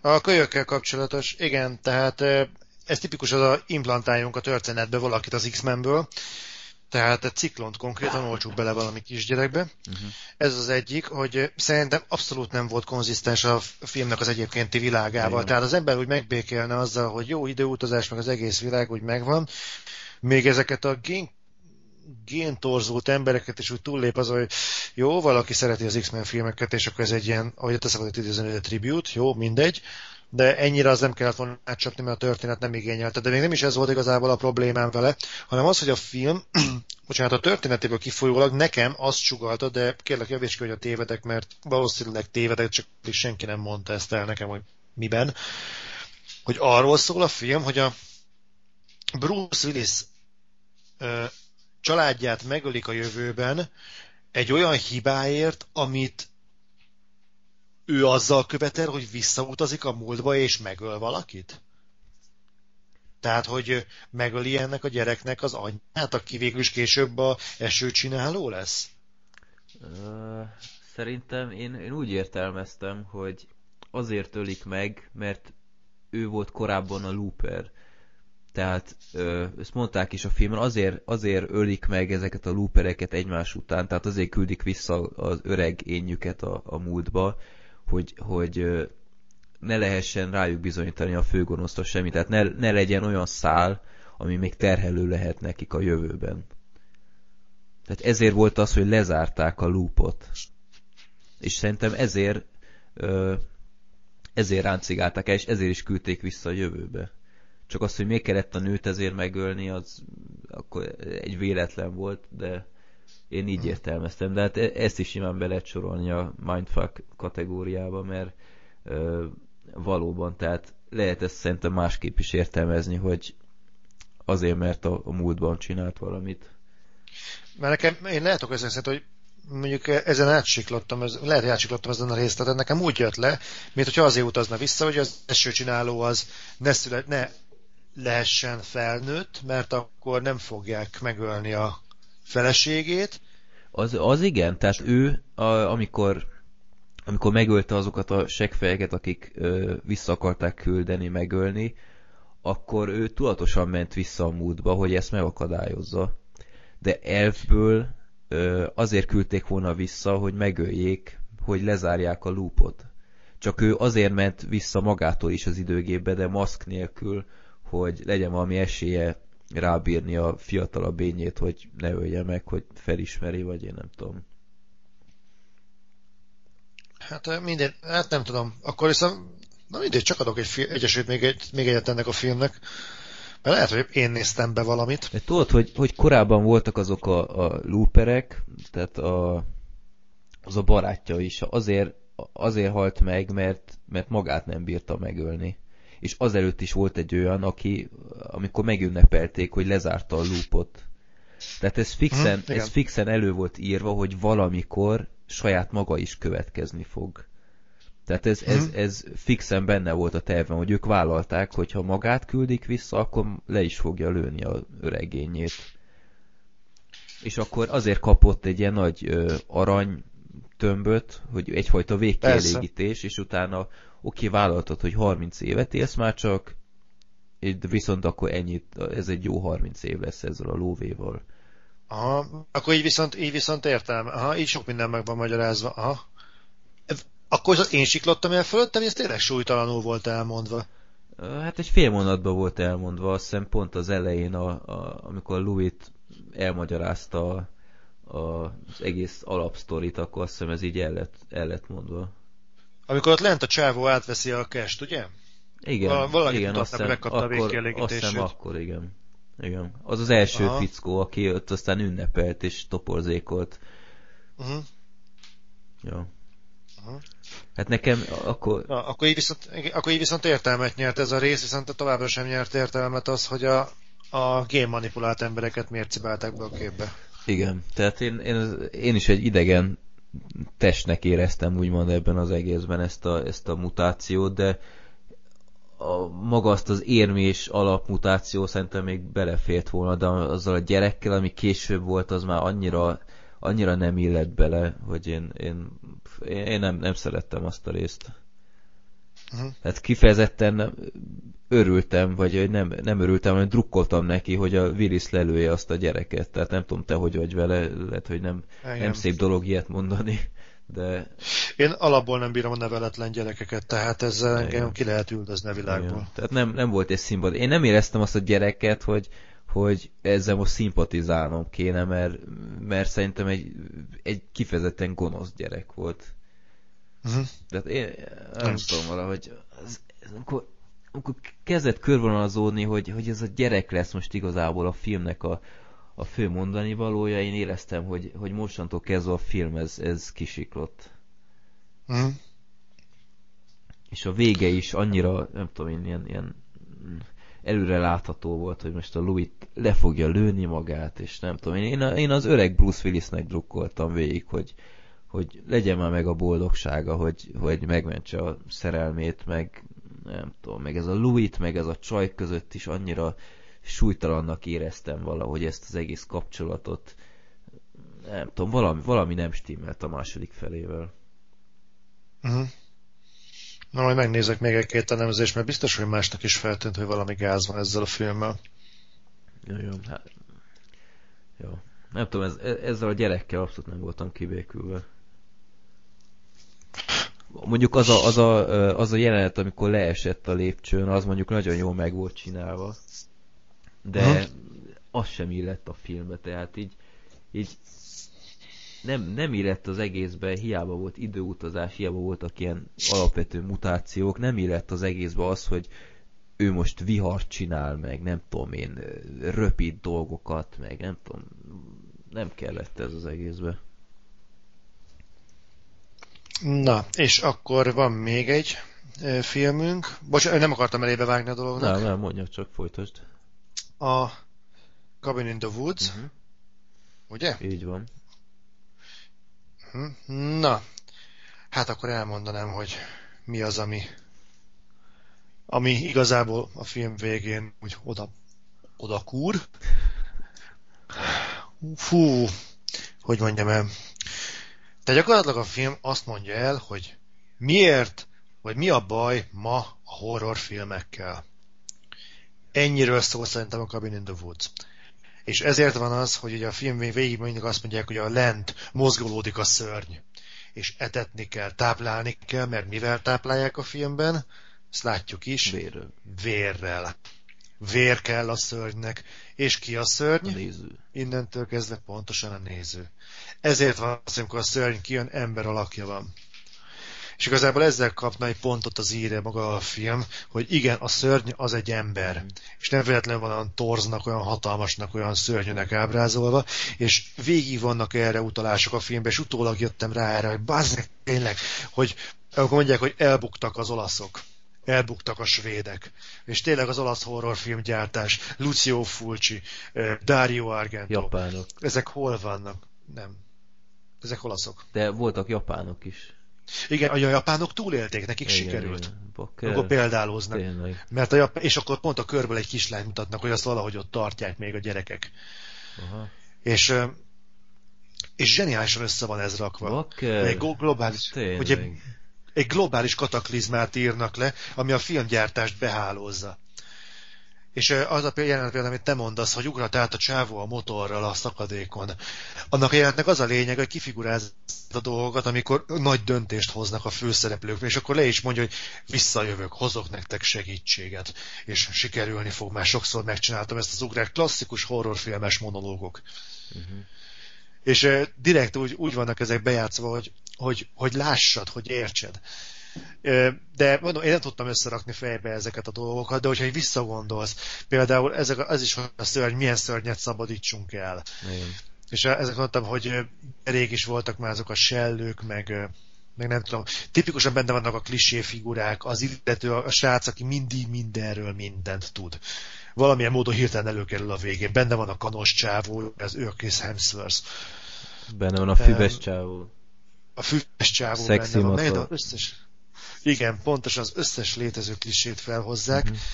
Öm, az, amit mondanak például, hogy tudom, amikor lemennek a ház aljába, hogy milyen ósdi valamik vannak itt, és hogy nem tudom mi, díszletek. Horrorfilmes díszletek. Uh-huh. És ott nézegetik, hogy melyik legyen az, melyikhez hogyan viszonyuljanak, és mindegyik valami, már nem emlékszem pontosan, hogy mi, de mindegyik addikciót érez valamelyik iránt. És az egyik ké- kocka, amit felemelnek, az a Pinheadnek a kockája. Hellraiser filmek. Hát a Pinhead meg is jelenik később egy kicsit változtatott formában. Igen, igen, igen, igen. Úgyhogy gyakorlatilag az egész film, és nem véletlenül van az, hogy a végén a Sigourney Weaver jelenik meg. Az első igazán komoly horrorikon figura. Aki tényleg, aki az Alien filmekkel gyakorlatilag egy, egy, egy horror gyakorlatilag egy- egy horror ikon lett. Egy tényleg egy fennmaradt, egy, egy standard gyakorlatilag, aki máig még mindig színészként ö, keresi a kenyerét. És ő az, aki elmondja a tutit, hogy igen, és ezért van, és azért van. Uh-huh. Szóval mondom, egyszerűen elképesztően sokrétű az a, tehát nem is sokrétű, van egy mögöttes egy nagyon masszív háttértartalom. És ezért mondom, hogy, hogy én, én elkövettem azt, hogy Beti először, amikor néztem a filmet, akkor én a, a filmként próbáltam értelmezni, amit látok, és úgy semmi értelme. Na mindegy, szóval ezt, ezt akartam elmondani a spoilerben, mert hogyha valaki tényleg rászánja magát és megnézi, és esetleg utána megnézi ezt a spoiler blokkot, mert esetleg ugyanabban a cipőben jár, mint én, Mint mi. és nem érti, mint mi.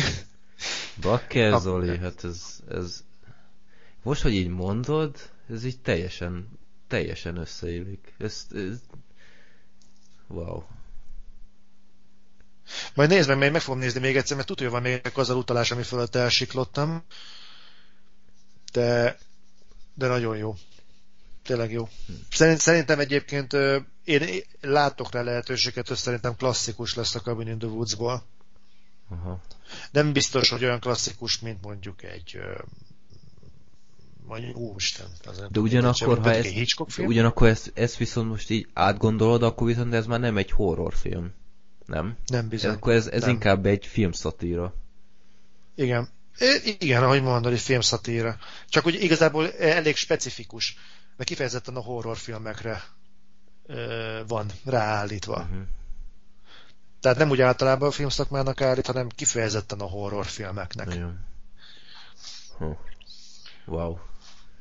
Na most... Mindezt muszáj volt kibeszélni. Nem, ez, ez, ez teljesen. Hát ha ezért nem ér, érte meg a, a spoileres beszélgetés, Pakker, igen, ne, nem semmi Zoli azért. És ezt, erre, erre, te jöttél rá? Egy-két dolognak utána olvastam, mert elkezdtem kapizsgálni egy pontnál, hogy ez szerintem zsáner kifigurázás lesz, mert egy-két dolog. Igen, az úgy, össze... igen az, úgy, az, úgy, az úgy stimmel, tehát én éreztem, hogy itt szándékosan rájátszanak a dolgokra, de én például nem értettem ezt a, ezt a ö, bevetítéses dolgot, hogy japánok, meg, meg ilyesmi. Az, az okés volt, hogy ott is a, a körre mentek nagyon rá, de, de hogy emögött ez a ez az ábrázolásmód van, ez e, e, erre nem jöttem rá. Uh-huh. Hm. És hát ugye a filmnek lényeg, hogy ők túlélik. Igen. Hogy ők túlélték, és hát a filmnek ugye a nagy csattanója az az, hogy az USA is elbukik. És hát tudjuk, hogy az amerikai horrorfilm gyártása az most hol tart. Hm. Ők is ugye az japánokat remékelik. Jó, de ugyanakkor, ha most így veszed, akkor ez, ez oké, okay, hogy ez, ez egy nagyon okos koncepció, de ez, ez, ez így megmenti így igazából a filmet szerinted így összességében? Szerintem meg. Szerintem egyébként meg, mert arra mindenképpen szerintem ráveszi a, a témai nem fogékony embert, hogy még egyszer megnézze. Uh-huh. Én még nem tudtam rászállni magam, de várom azt a pillanatot, amikor lesz már annyi időm, hogy megint megnézzem. Uh, és szerintem szerintem hát nem is klasszikusan megmenti, mert igazából enélkül sem egy rossz film, csak nem érthető. De így viszont... Én meg azt hittem, hogy megértettem, mert, mert én, én, én végig azt mondtam, hogy, hogy oké, okay, amikor mutatták ezt a halálos áldozat volt, akkor meghúzták ezt a kart, folyt le a, a vér, és aztán remegett minden, és teljesen, teljesen ott volt a fejemben, hogy oké, okay, ez, ez tudja, hogy valami isteni áldozat nyilvánítás, és, és mi, mi más lehet? Tehát kiknek szoktak áldozatot hozni? Csak, csak Persze, valami az... isteni dolog. Aztán a végén volt ez az istenes ö, nagy slusszpoén, hogy úristen, hát akkor itt most minden megsemmisül, azt mondtam, hogy oké, okay, erre rájöttem már 20 perce, vagy fél órája. Ö, egyedüli dolog, ami így meglepett, az a, az a, az a liftes jelenet volt, hogy ott végig az összes szörny ott van egy ilyen, uh-huh. nem tudom én, ilyen, ilyen tárban, hogy na akkor most mi legyen, tehát mindegyik bevetésre készen, de nem tudom. Tehát így, így hogy erre, ezt most így elmagyaráztad, így abszolút logikus volt, hogy miért csinálták azt, így párhuzamosan ö, csinálták az egészet, mert így fel lehet fogni a, a folyamatot. Viszont ha egysíkúan néznénk a filmet, akkor viszont szerintem az lenne értelmesebb, amit én mondtam, hogy, hogy van egy nagy fordulat, hogy az egész csak egy, egy show, ez egész egy irányított valami, akkor viszont szerintem sokkal nagyobb lett volna a meglepetés, hogyha később derül ki az egész. Hát igen, más volt a filmnek a súlypontja. Tehát igazából kétféleképpen is lehet értékelni, azért az, az nem rossz. Wow, aztán át kell gondolnom ezt a film, filmet még egyszer, mert lehet, hogy nem is tudom hány pontot adtam neki az IMDb-n, azt hiszem hetet. Akkor lehet, hogy kap még egyet. wow. Na hát Zoli, le a kalappal azért. Hát köszönöm, igazából rohadtul szokott zavarni, hogyha nem értek egy filmet, úgyhogy úgy, úgy szoktunk utána, és ez az, amiért, amiért jobban szeretem igazából sok szempontból a filmeket, mint a játékokat, de nagyon jó utána elbeszélgetni. Igen. És de ugyanakkor azt nem mondhatod, ez... hogy nem értetted, mert, mert értetted, csak, csak más, más értelmét is, más értelmét értetted, ha ennek van értelme, hát, mondok. Én most így közel tíz órakor nem szeretnék ebbe így belemenni. Vagy beleértelmeztél valamit, ami elvileg nem volt benne. Hát figyelj, hogyha igazából úgy gondolom, hogy értem, hogy a kettő meg kettő öt, akkor igazából nem értem. Szerintem. Vagy lehet, hogy nagyon le, lecsupaszítom a valóságot. Aha. Ha. Na, hát emberek, ha, ha van valami, amiről akkor tényleg lehet aztán utólag kommentálni és diskurálni, akkor ez az, mert azt hiszem most feladtunk pár magas labdát, hogy erre bizony válaszoljatok, hogy ti hogy láttátok, hogy ti megértettétek-e az egészet, vagy ti is csak a Zoi beszámolója után, úgyhogy mindenképp várjuk a válaszatokat. És hát Zoli, hát ez, ezért nagyon megérte. Hát legalább ezért. Le vagyok nyűgözve. De- Ez nagyon jó volt. hát tök hogy csak a spoilerben lehetett elmondani, és így nagyon sokan nem hallották. Hát majd visszahallgatják remélem később, de... Mindenki nézze meg a Cabin in the Woods-ot. Ja, ezek után ajánljuk. Annak a kevés embernek, aki még a spoiler blokkot meghallgatta. Ja. Vagy így akár már meg is vehetitek szerintem, mert 2000 forint sincs a kiadvány. Lehet kapni? Lehet kapni. Hát mondom, TK-ból vettem ki, tehát Na. Nem, mert az volt a gond, hogy én, ö, én ezt meg, meg akarom venni mindenféleképpen, csak ö, én annyi ideig vártam erre a... Hát elvileg moziba várta mindenki, de ott nem jelent meg, úgyhogy így jártunk. Na, erre, erről majd szeretnék hozzá most majd egy terjengősebbet beszélni veled a hazai kiadványok. Miért is késnek annyit blokkal? De erre még akarok egy kis anyaggyűjtést végezni. Kiadványok vagy mozifilmek? Kiadványok. Aha, azt, azt megértem. Ugyanakkor a mozifilm egy így végszóra, nem tudom, nézted a port.hu-n, hogy jövő héten hány mozi premier lesz. Nem, Kérlek nem, szépen, nem. jövő héten 13 mozi premier lesz egy nap. Mi van? 13. Na, ne, ne idegesítsél fel. Komolyan.